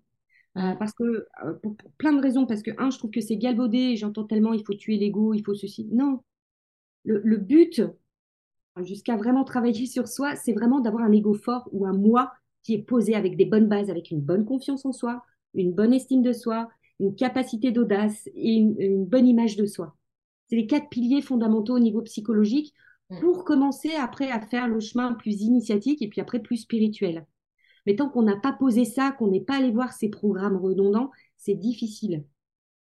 Ça n'empêche pas qu'on peut faire les choses en parallèle. Et tu vois, tout à l'heure, tu en parlais quand tu disais, euh, moi j'ai besoin aussi d'accompagner une spiritualité qui est pragmatique, mm. engagée, enfin en tout cas, euh, et pas être perché. Bah, c'est ça, être dans une conscience pragmatique. Euh, c'est-à-dire que c'est important de ne pas partir que dans un développement spirituel, hein, où je m'abandonne à quelque chose, au divin, au sacré, à la grande nature, peu importe le nom qu'on lui donne, un grand architecte. Mm. C'est très important dans le développement d'être dans le croire. Euh, moi, je trouve que c'est bien de commencer par euh, comment je fais profondément confiance à la vie, au vivant, avant de passer peut-être sur quelque chose de plus sacré ou, peu importe la, la, la, hum, personnification qu'on va mettre dessus. Et c'est tout le risque. Euh, mais dans, dans, dans la façon pour croître, pour avoir une croissance intérieure, eh bien, croître, c'est le, c'est le verbe croire plus être croire profondément en la vie et être profondément humain, c'est ce qui me permet de croître. En fait, c'est croire et être ensemble dans ce développement intérieur. Et donc, c'est important d'aller chercher ce en quoi on croit profondément. Donc au niveau de la personnalité, bah, ça va être déjà vraiment de faire ce travail sur quelles sont mes, mes valeurs, mais je ne parle pas des valeurs que tout le monde utilise, oh, la générosité, le partage, le pardon. Euh, il ne suffit pas d'en parler. Mm. Clairement, qu'est-ce que je ne me suis pas pardonné, moi, dans ma vie? C'est d'avoir le courage de se poser les questions de qu'est-ce que je ne me suis pas pardonné euh, Qu'est-ce qui me fait le plus honte? Quelles sont les actions où j'ai le plus honte? Mm. Qu'est-ce que, qu'est-ce que j'aimerais jamais qu'on sache de moi? Qu'est-ce que je cache? C'est ça. Mm. Euh, c'est vraiment accepter d'aller voir sans jugement, bien évidemment, mais de dire, OK, qu'est-ce qui, qu'est-ce qui me terrifie en fait? Qu'est-ce qui me fait croire encore que je ne suis pas aimable? Et que je me traîne ça encore depuis des années et des années La culpabilité, elle, elle, porte tellement de, de faces, mais c'est tellement simple. Être dans la culpabilité, ça permet quoi? D'agir de ne pas prendre sa responsabilité. Donc, je suis dans la culpabilité. Mm. Ben, je ne suis pas responsable, je suis une victime. Alors, victime de soi, victime des autres, hein, peu importe la façon de le faire, mais je, ne prends toujours pas le, euh, je prends toujours pas la main, quoi. Et, et, même ce que tu disais par rapport au fait de, j'ai beaucoup aimé ton analogie entre croître, entre le verbe croire et être. Et ça, c'est pareil aussi, tu vois, des personnes, des fois, qui vont tomber à fond dans la spiritualité ou la croyance, etc et qui en fait ne vont faire que croire, mais ne vont pas travailler sur leur train. Et au final, bah, c'est encore une fois se dédouaner et ne pas prendre sa responsabilité en fait. Ah, c'est mettre la responsabilité entre les mains d'un dieu supérieur qui va tout te donner, quoi.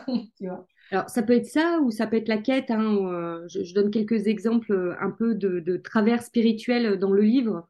Euh, notamment, par exemple, courir dans tous les stages. À chaque fois, alors, quand je suis en stage, c'est tout génial. Puis quand je rentre chez moi, c'est l'horreur, quoi. Euh, et puis c'est quoi être spirituel? Enfin, C'est vraiment se poser la question. Et, pour beaucoup, c'est entendre plein de belles choses. Alors c'est bien parce qu'à force de les entendre, bah, à un moment, on finit par, euh, par comprendre. Et puis, et, mais, le but, c'est de les mettre en action. C'est de se poser véritablement les questions, en fait, euh, qui font sens. c'est bien beau de dire oui, alors moi je suis pour, j'ai envie de vivre l'amour inconditionnel. Avant de vivre l'amour inconditionnel, c'est d'abord qu'est-ce que c'est que l'amour pour moi et, comment il est conditionné l'amour chez moi? C'est ça. C'est ça. Mm. C'est pas de sauter les étapes. Après, ça n'empêche pas, parce que c'est très important de développer la foi et on en a vraiment besoin. Dans l'époque dans laquelle que, que, que, nous sommes en train de traverser, il y a une vraie crise de foi, d'une certaine façon. Mais ça commence par la foi en la vie, effectivement. Hein. alors ça, c'est très très bien expliqué au niveau quantique avec les différents futurs possibles, etc. Euh, oui, on peut, on peut se centrer constamment sur tout ce qui ne va pas, sur euh, être pour, être contre, etc. Soyons co-créateurs de qu'est-ce qu'on a envie de manifester. Et de prendre vraiment son bâton de pèlerin et, de le manifester plutôt que ah oui, mais personne ne fait rien. Non, non. Bah, au lieu de critiquer, de dire non, qu'est-ce que tu mets en place concrètement? Être maître, maître, ça veut dire M. C'est euh, le mot, c'est un M avec être. C'est le verbe être hmm. avec un grand M devant. Et quand j'ai compris ce que c'est que M, M, euh, quand on regarde la graphie de la lettre M, hein, ça monte, ça descend, ça monte, ça descend. C'est ça la vie. Ça inspire, ça expire. C'est accepter ce que la vie me propose en permanence, d'un temps en instant. Et donc, la politesse que je peux me faire à moi-même, il va y avoir toute cette partie dont, dont je parlais tout à l'heure qui est vraiment très importante, c'est-à-dire revisiter mon histoire personnelle, la comprendre. Donc ça, c'est toute la base un peu thérapeutique, mais qui est, importante. Mm-hmm.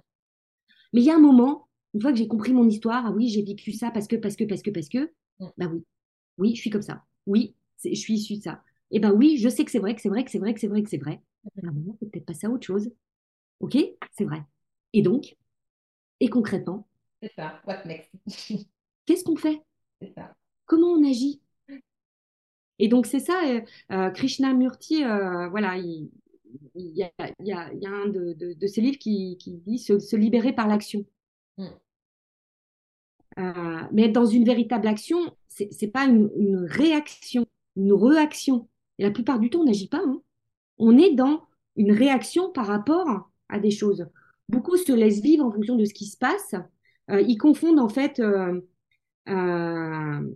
j'accepte ce que la vie me propose et, euh, bah, tiens, on me dit ça, bah, je fais ça. Et puis je fais ça, je fais ça. Non, c'est à chaque fois être dans cette position, ok, comment ça vibre pour moi? Est-ce que je m'engage là? Mais je m'engage avec conscience. Ah, bah, je verrai bien ce que ça va donner, j'en sais rien. C'est tout cette difficulté entre se lâcher prise et, laisser agir. Voilà, et pas dire ah bah, c'est tout magique. Euh, voilà, euh, c'est comment j'agis avec conscience. Euh, un des préceptes de base, enfin il y en a plein, hein, mais un des préceptes de base, c'est aide-toi, le ciel t'aidera. C'est pas pour rien. Hum, exactement, c'est ça. T'engager, t'engager dans l'action et puis, et puis après, le, voilà, tu fais aider quoi qu'il arrive pas aidé par l'univers, mais si tu t'engages pas à, l'origine et que tu envoies pas le message, entre guillemets, que bon, bah voilà, là, j'y vais, je me mets en action, les gars, je compte sur vous aussi, mais on y va ensemble, C'est ça. Et, et, un des points, tu vois, chez les passeurs, c'est que ce sont souvent des personnes qui sont très engagées. Mm. Quand ils donnent leur parole, ils ont une parole, et donc, euh, ce que je décris un peu dans le livre, euh, vraiment, le verbe est extrêmement important. Les mots sont importants. Il y a la conscience en fait que le verbe est vraiment créateur. Mm. Euh, ce qui est complètement magique parce qu'on peut passer d'une pensée de choses qu'on capte à une pensée, la pensée qui va, à partir du moment où on dit les choses, on manifeste déjà. C'est incroyable. Il suffit d'une mot, d'une parole pour changer le, destin d'une personne. Il y a eu un avant, un après. Donc il y a vraiment un pouvoir euh, qu'on connaît hein, depuis la nuit du temps, hein, le pouvoir du son, hein, du verbe, des mantras, euh, voilà, tout, tout, tout ça, euh, bah, c'est comment je vais aligner cette parole-là. Et chez un passeur, ça, c'est quelque chose qui est extrêmement important, le pouvoir du verbe, de la parole et donc de la communication. Et c'est pour ça qu'on va justement les retrouver très souvent dans des métiers où ça passe par l'échange. Ça n'empêche pas qu'ils sont, ils ont tout à fait la capacité hein, de, travailler aussi avec leurs mains, euh, à travers le toucher, etc., etc. Mais ça, c'est un des points fondamentaux. Vraiment, de, euh, pour eux euh, de, faire le lien et avoir ce qu'on appelle chez les Esséniens, on appelle ça la parole d'or, et de travailler en fait la transparence du verbe. Parce que ça fait partie de leur chemin. Je parlais, en tout début d'intégrité. Euh, c'est comment vraiment je suis en congruence. Je pense quelque chose, je dis ce que je fais, je donne mon intention et je fais ce que je dis. C'est pas si simple, hein mais c'est ça, déjà, être. Euh, et, c'est comme ça qu'on est dans sa légitimité. Je peux pas être partout. Je peux pas tout faire. Mais c'est vraiment, voilà, aller un pas après l'autre et s'expérimenter à travers ça. Et donc, passer ce cap de culpabilité. Voilà, qu'est-ce que et donc dans les blessures aussi évidemment et je parlais des lois hein, tout à l'heure, bah, cette blessure d'injustice, hein, euh, voilà qui est très très forte euh, chez, chez les passeurs et comme je le disais tout au début, voilà la, la, question primordiale chez un passeur plus que tous les autres, c'est la question du qui suis-je, mmh. comment ça marche, comment a été, a été créé l'univers? Et, injustice et très souvent quand on avance un peu bien sur le chemin eh ben, il y a un moment où il y a aller aussi vers une colère. C'est quoi ce Dieu là pourri? Non mais sérieux. Alors euh, voilà, on est des marionnettes en fait. On vient là payer notre karma. On vient. Je fais exprès, hein, je caricature, mais c'est d'aller aussi à la source de ça. L'autre là, euh, alors peu importe euh, le nom qu'on lui donne, mais c'est d'aller voir en fait quelle est notre colère envers Dieu, véritablement.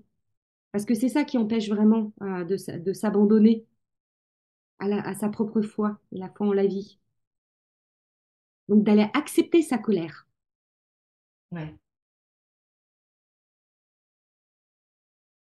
Euh, parce que, et, donc j'en viens aussi à une autre des blessures qui est très caractéristique chez les passeurs, qui est euh, ce que j'ai nommé, et qui vient pas de moi, hein, ce terme qui vient d'Aruna Lipschik, euh, la nostalgie de l'ailleurs. Ah oui. Mmh. Et donc ce souvenir de, ce monde d'harmonie parfait que le passeur ne va avoir de cesse d'essayer de recréer. Donc un des gros problèmes des passeurs, c'est qu'ils supportent pas le conflit. Exactement. C'est terrible pour lui, donc champion de l'évitement. Hein. Ah oui, ah, mais complètement. La fuite, la euh. fuite, la fuite, on ne dit bien au, risque de déclencher la Troisième Guerre mondiale. Et, euh, Exactement. Ah, et, donc, ce qu'ils sont capables de faire pour pas briser un lien, ah et donc jusqu'à ce qu'ils arrivent à se rendre compte que ce lien est toxique euh, passeur, hein, grand candidat aux dépendances affectives. Ah bah oui, en plus avec le syndrome du sauveur qui va avec, d'ailleurs. Donc ça va tout à fait avec. c'est ça. Donc, travail du passeur, hein, c'est qu'ils sentent en eux ce besoin d'individuation et d'être original, et en même temps avec une peur totale d'être un, d'être original et d'être vu. Parce que leur, une des peurs, c'est d'être toujours, ils ont peur de ne pas être assez humbles.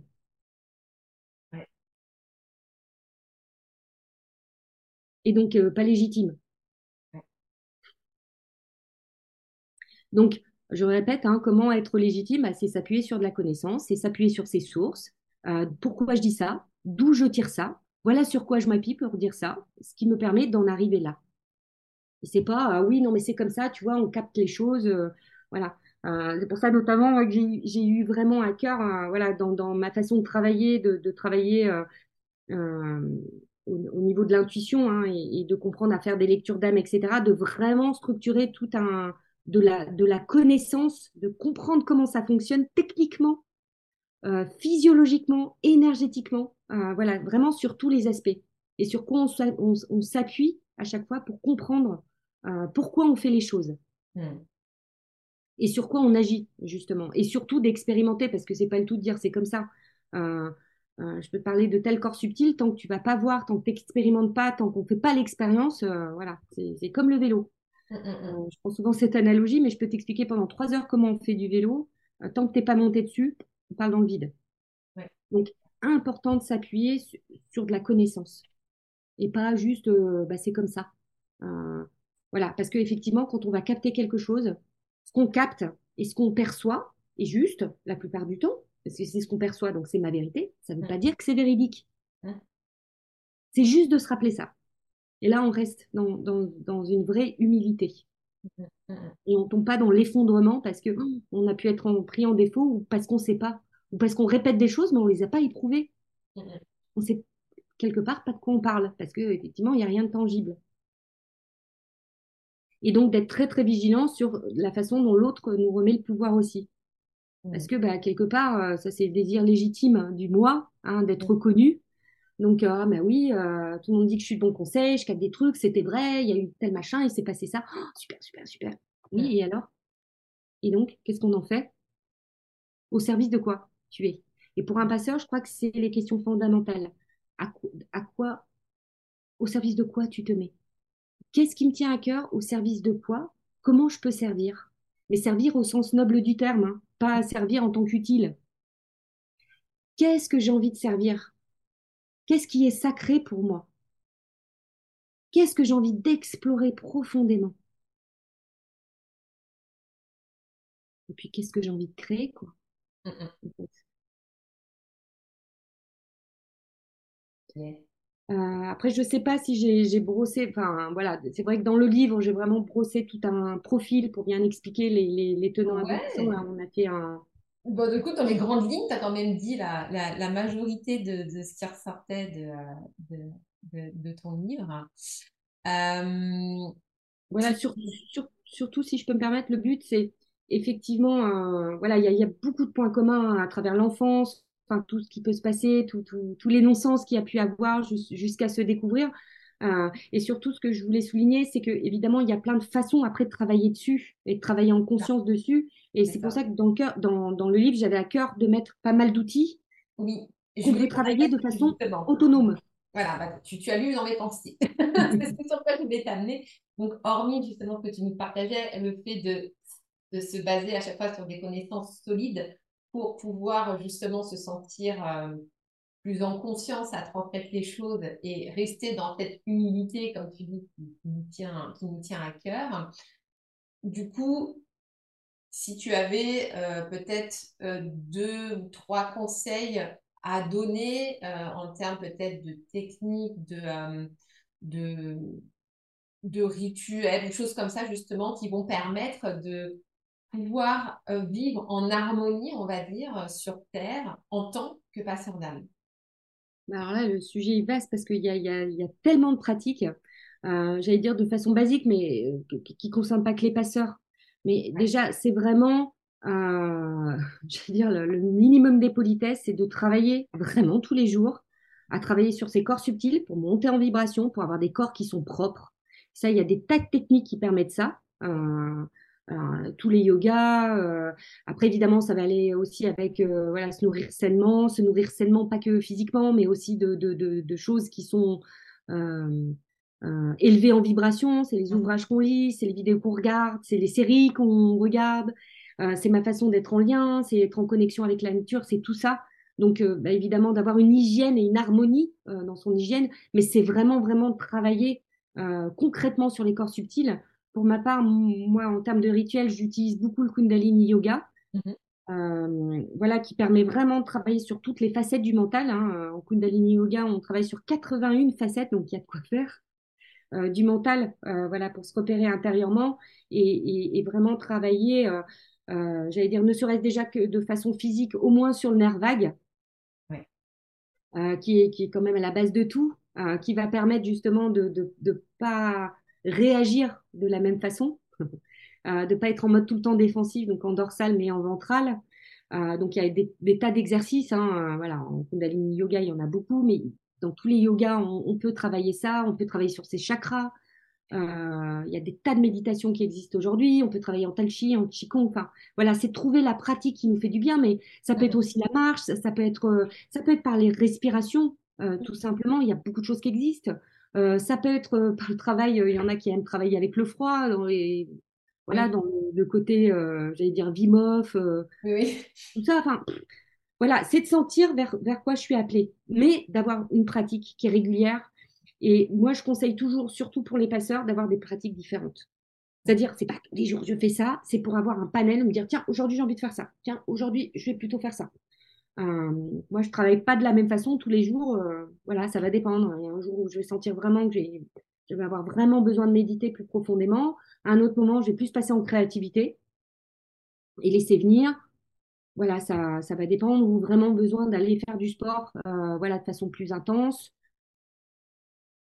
Voilà, donc ça, c'est, je dirais, c'est à chacun de trouver ses rituels. Il existe tellement de, d'ouvrages aujourd'hui qui proposent des rituels d'énergie, etc., que là, c'est, de voir en fonction voilà, de, de, ses envies.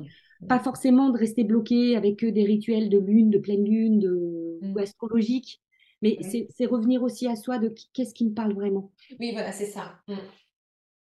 Voilà, de ne pas rentrer forcément euh, voilà, dans la voix de quelqu'un, euh, mais de se laisser proposer. Un jour, ça peut être écrire une lettre. Euh, mmh. ça, ça, va dépendre aussi du style de la personne. Il y en a, ça marche très bien par le journaling.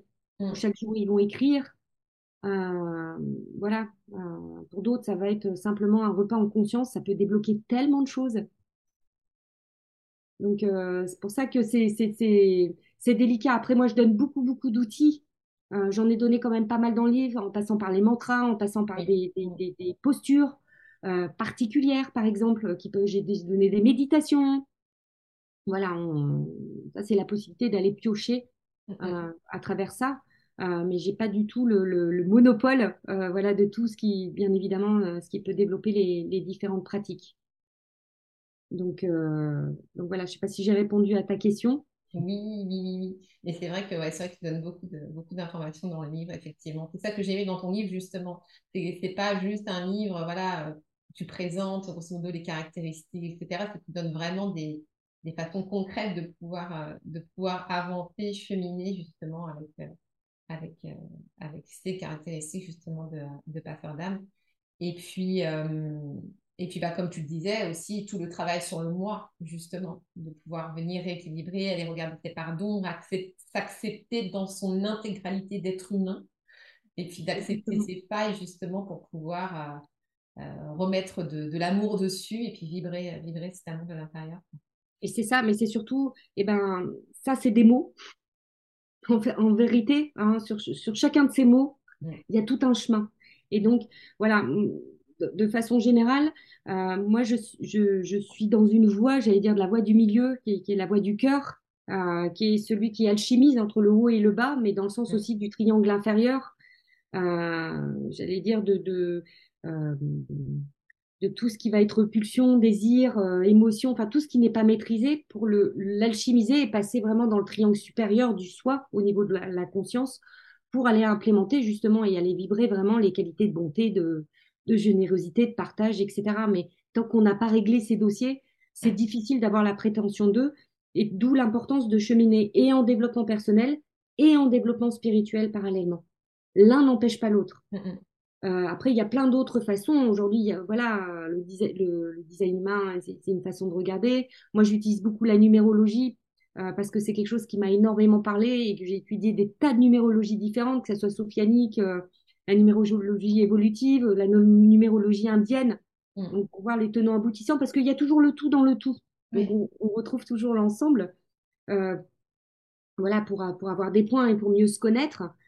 Euh, après, c'est vraiment, j'allais dire intérieurement, euh, c'est les questions que j'ai données tout à l'heure, en fait, finalement. de se poser, de ne pas vouloir tout faire d'un coup, euh, mais, de se questionner en fait véritablement et puis d'aller éprouver, j'allais dire, en stage. Et pas juste d'être avec eux avec des préceptes ou des enseignements. Mmh, mmh. concrètement, comment je peux mettre en place ça, Et, et, c'est pour ça que, euh, en tout cas, moi, ce qui me tient vraiment à cœur, c'est que justement, quand on fait des séminaires, eh ben, c'est pas du tout de faire de la transmission de connaissances, mmh. c'est de proposer des champs d'expérimentation où on vit les choses. Et après, on pose de la connaissance. Donc, bien sûr, pédagogie inversée et, et même de pouvoir aussi poser de la connaissance à côté, c'est-à-dire qu'après, euh, que ce soit à travers des vidéos, de la connaissance, des livres, etc., euh, ben moi, je préfère qu'on expérimente d'abord et puis après, on vient poser toutes les connaissances. Voilà à quoi on se réfère, mmh. voilà où ça se passe, etc. Ça permet de vraiment mieux intégrer et de sentir à l'intérieur de soi où on en est. Mmh. Ça, ça me semble essentiel, d'éprouver par soi-même. C'est pas parce que tel enseignant me dit ça que euh, c'est la vérité absolue. C'est vrai. C'est un cheminement pour que je n'avais pas pensé parce que moi, dans ma recherche de logique et de cohérence, j'étais plus dans le mood de j'explique d'abord comment ça se passe et après on expérimente. Mais ouais, c'est une idée à tester, pourquoi pas, de tester d'abord euh, l'expérimentation et puis après d'expliquer le pourquoi du comment. C'est peut-être autre chose, effectivement. C'est vrai que le corps aussi a une façon de mm. comprendre les choses différemment euh, de, du mental, justement. C'est vrai que cette façon de faire, ça permet justement de court-circuiter le mental qui va tout de suite essayer de chercher à savoir où, à faire justement les points de convergence entre ce qu'on va expérimenter après. C'est là, tu te laisses porter par l'expérimentation, le corps, il gère ce qu'il a à gérer, et puis, euh, et puis après, tu amènes Sans oublier, les, le, voilà, il y a le corps physique éthérique, et puis mm. il y a tout le corps émotionnel de tout ce que ça va générer. Mm. Pour ensuite, voilà. Et c'est pas passé que par le corps mental. Et, souvent, euh, bah, moi je le, je constate, j'ai souvent beaucoup de thérapeutes dans les formations, etc., où ils ont tellement pris l'habitude d'être en position méta.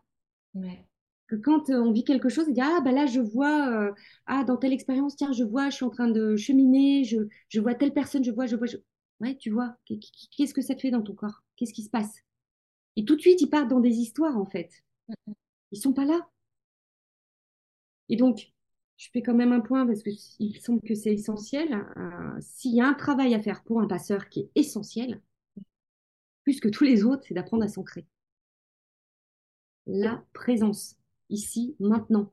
Donc les passeurs, ils doivent énormément travailler le corps physique parce qu'ils ont cette capacité à là-bas, là-bas, là-bas, là-bas. Ils peuvent être tout à fait en train de, de parler avec une personne et en même temps être en train de gérer autre chose sur un autre plan. Mmh, mmh, mmh, donc, c'est apprendre à être complètement dans la présence, ici et maintenant.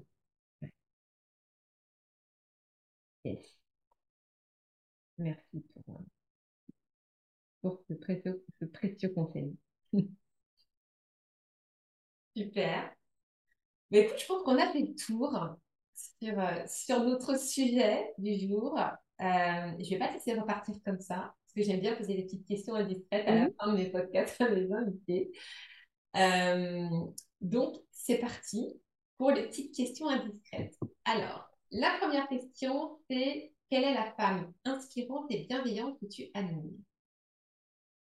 Alors, réponse de passeur encore. Euh, moi, j'ai vraiment cette difficulté parce que ça, on, l'a souvent en développement personnel.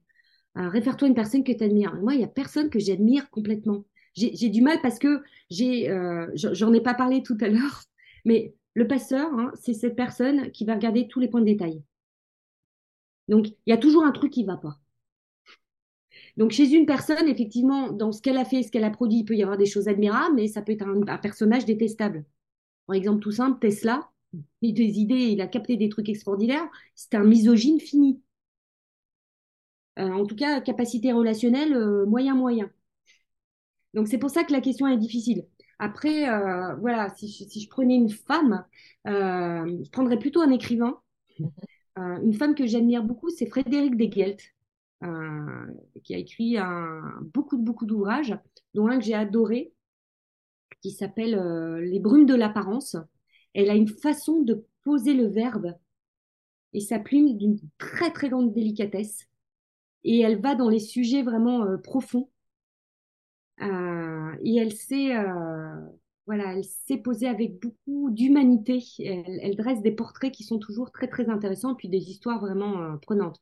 Brume de l'apparence, en, en l'occurrence, ben voilà, c'est l'histoire d'une femme qui est très, très pragmatique, qui travaille dans la pub et puis qui à un moment euh, se retrouve confrontée à une maison un peu bizarre et qui va commencer à capter des choses. Et euh, voilà, c'est c'est- c'est son histoire, par exemple. Donc j'aime beaucoup cette femme-là dans, dans sa façon d'appréhender et d'amener des, des différentes réalités dans notre réalité. Et avec une autre écrivaine que je rejoindrai là-dessus, qui est euh, Agnès euh, Martin-Lugan, euh, qui elle aussi a une capacité de décrire l'âme humaine à travers euh, les relations, et beaucoup de relations amoureuses, euh, j'allais dire pas gnangnan, mais avec vraiment un, un avec toutes les aspérités et la vulnérabilité de chaque être dans sa façon d'apprendre à aimer et être aimé. Donc, ouais, ça, c'est des, des femmes que j'admire. Une autre, euh, j'allais dire deux autres, c'est Frédéric Brasseur, euh, qui est un peu moins connu, Mhm. Qui travaille beaucoup sur les, en psychosophie. Euh, Elle a une école, euh, notamment avec son, son époux là-dessus, et elle a écrit euh, plusieurs ouvrages. Et je trouve que c'est une femme d'une grande sagesse, d'une grande bonté dans ses enseignements. Et puis, quelqu'un pour moi aussi, une femme qui est tout à fait moderne, qui est complètement dans son temps, qui est pour moi un maître. Et je j'ai pas honte, enfin, je, je le dis aussi vraiment posément.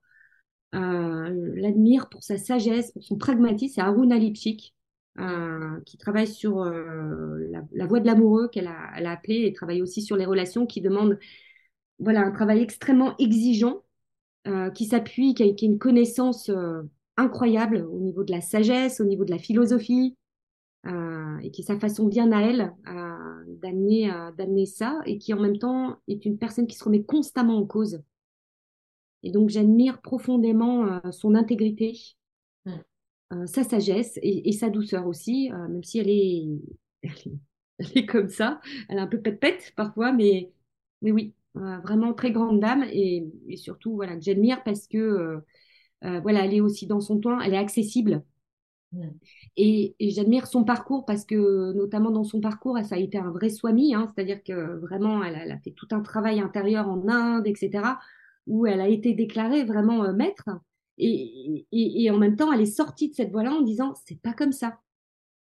Euh, je suis pas détachée des autres. J'ai envie de vivre la vie dans la vie. Et comment je peux transmettre. Et, donc, cette voie de la relation? Mm. Voilà, s'est pas contentée de rester dans, euh, bah voilà, ça y est, je suis arrivée. Super, merci pour toutes ces références qui pourront euh, inspirer beaucoup de personnes, je pense. Alors, quel est ton outil de connaissance de soi préféré? Oh, bah, j'a- j'a- J'arrête pas en fait, donc euh, c'est difficile de répondre à ça. Je, je l'ai déjà dit tout à l'heure, euh, et notamment la numérologie, parce que je trouve que c'est extrêmement riche, mais moi c'était un accès que j'avais, mais pff, après que ça soit l'astro, l'astro-humaniste notamment, je trouve que c'est très très intéressant. Mhm. Euh, le, le design humain aussi, c'est extrêmement intéressant, c'est c'est plein de façons d'apprendre, de, de mieux se connaître.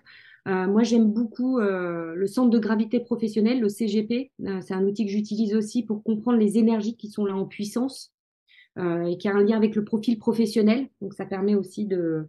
Voilà, je, je l'utilise pas mal quand je, je, je travaille sur les cartes intérieures des personnes euh, pour comprendre, enfin euh, voilà, qui comme une carte en design humain, mais de, de façon différente, euh, pour comprendre quels sont les tenants aboutissants, qu'est-ce que la personne est venue travailler, quelles sont les problématiques, quelles sont les voies de développement, enfin tout ça, tout ça. Euh, et puis évidemment, bah, investigation de la conscience, donc tout, tout, tout ce qu'on peut euh, travailler, j'allais dire, dans, dans, dans le développement de la méditation. Euh, donc beaucoup, euh, moi à travers le Kundalini Yoga, hein, parce que euh, voilà, ça, ça, ça me tient à cœur. J'étudie, voilà, il faudra toute une vie euh, pour continuer à étudier ça et la profondeur des, des enseignements qu'il qui y a derrière, mais qui donne énormément d'outils, énormément. euh, dans la connaissance de soi, euh, voilà, dans les différents types de méditation qui, qui existent, dans la façon de faire bouger l'énergie intérieurement. Voilà, je mets un tout petit guillemet euh, parce que j'insiste quand même là-dessus parce que les gens quand ils entendent Kundalini Yoga, ils pensent que c'est un, un yoga qui fait euh, travailler juste la Kundalini pour la faire monter, avoir des expériences. C'est pas du tout ça. Euh, c'est un outil vraiment de connaissance de soi et de le faire avec beaucoup de sagesse, pragmatisme, mais pas n'importe comment, et d'être encadré pour le faire. Ça marche. Donc voilà pour les outils. Ça marche. Alors, un livre ou un film qui a changé ta vie? Waouh. Un livre ou un film, Bon, il y en a plein. Euh, jeune, jeune, il y en a, il y en a eu un vraiment qui, a- qui, qui m'a dit waouh, ah oui, d'accord, donc euh, je suis pas folle. Euh, qui est vieux comme le monde, hein, qui s'appelle euh, La prophétie des Andes. Mm. Je l'ai lu d'une traite. Bon, à l'époque, il n'y avait pas, y avait pas tout ce qui existe aujourd'hui. Aujourd'hui, il y a des rayons entiers de, de, de livres où chacun raconte son expérience. Mais à l'époque, il n'y avait, pas grand-chose. Mais il y, a- il y avait un concentré de plein de choses qui me disaient, OK, je, je voyais bien que je captais des choses, il se passe des choses. Et ça, ça, ça a été un déclencheur. Euh, avec euh, aussi tous les ouvrages de Dan Millman euh, que je trouve encore très pertinents aujourd'hui, dont notamment Le guerrier pacifique, euh, voilà, qui m'a, qui m'a, qui m'a vraiment marqué. Euh, après, il y en, il y en- je dirais, il y en a un aussi qui est plus actuel euh, d'une, d'une écrivaine que j'aime beaucoup, euh, qui s'appelle Elisabeth Gilbert. Euh, elle est connue en fait pour le, pour son roman Mange, prie et aime, Oui. incarné par euh, Julia Robles au cinéma. Mais elle a écrit plein d'autres livres et notamment un qui s'appelle Comme par magie. Ah oui, moi c'est pour celui-là que je, que j'ai entendu parler d'elle. Voilà, et celui-là, je l'aime beaucoup parce que elle explique en fait, euh, alors ça, m'a beaucoup plu parce qu'il y a cette analogie aussi avec le verbe Mm. et, et la façon dont les idées arrivent et comment on, on travaille et on danse avec le verbe et, et comment on travaille sa créativité. Et comme, euh, bah voilà, en bon chemin de vie, en bon passeur aussi, j'aime ce côté exploratoire. Bah, c'est tout à fait la façon dont je danse et, et comment je me laisse inspirer quand il y a quelque chose, quand, quand je suis en écriture euh, de quelque chose, bah, ma façon de me connecter en fait. Mm. Donc Ça, c'est ouais, c'est des, beaux livres, mais il y en, il y en, il y en a tellement euh, voilà, euh, euh, qui, qui, qui m'ont marqué, ouais, que ce soit sur il y a, Sri Aurobindo, La voiture de la conscience, enfin voilà, il y en a plein d'autres. Alors, question, euh, question suivante. Quel est ton hobby préféré? Vraiment ce que tu préfères faire le plus au monde? C'est difficile encore de répondre parce qu'il y a plein de trucs. Ah bah oui, je sais. La question. J'aime créer, c'est le point commun de tout. J'adore faire des, des trucs avec mes mains, j'aime bien aussi. euh, donc, euh, comme ça, spontanément, j'adore peindre, euh, peindre euh, et dessiner et, et créer des bijoux. Voilà, ouais, la créativité, quoi. Créatif. Oui. Euh, quel est ton signe astrologique? Mon signe astrologique, euh, je suis, je suis Lion de base. Euh, là, je pense que je suis plus dans mon ascendant, mais voilà, Lion de base. D'accord, ça marche. Et enfin, dernière question. Ton mantra ou une citation, citation préférée? Oula, alors là aussi j'en ai plein. Après, euh, j'allais dire une citation, c'est une que, que j'utilise très souvent, euh, que j'aime beaucoup, qui, euh, ouais, je pense que c'est peut-être, c'est peut-être celle qui représente le mieux. C'est aimer, savoir est humain, savoir aimer est divin. Hmm. C'est de Jean, Jean-Paul Roux. C'est vraiment un, un- voilà, une citation qui, qui, pour moi, incarne beaucoup de choses et que j'essaye d'appliquer en tout cas au quotidien. Après, euh, mantra, euh, en tout cas intérieur, un que je me répète très souvent, euh, j'allais dire, c'est euh, c'est aime, ose et agis. Hmm. Voilà, ça c'est vraiment, j'allais dire, un moteur et un, et un mantra que je répète très très souvent. Et, une phrase aussi qui est, toujours très très présente euh, dans, le travail du moment présent, mais c'est euh, respire là maintenant et vis l'éternité d'une seconde. Ce qui me ramène, hop, directement euh, dedans. Merci. Merci pour cet échange passionnant.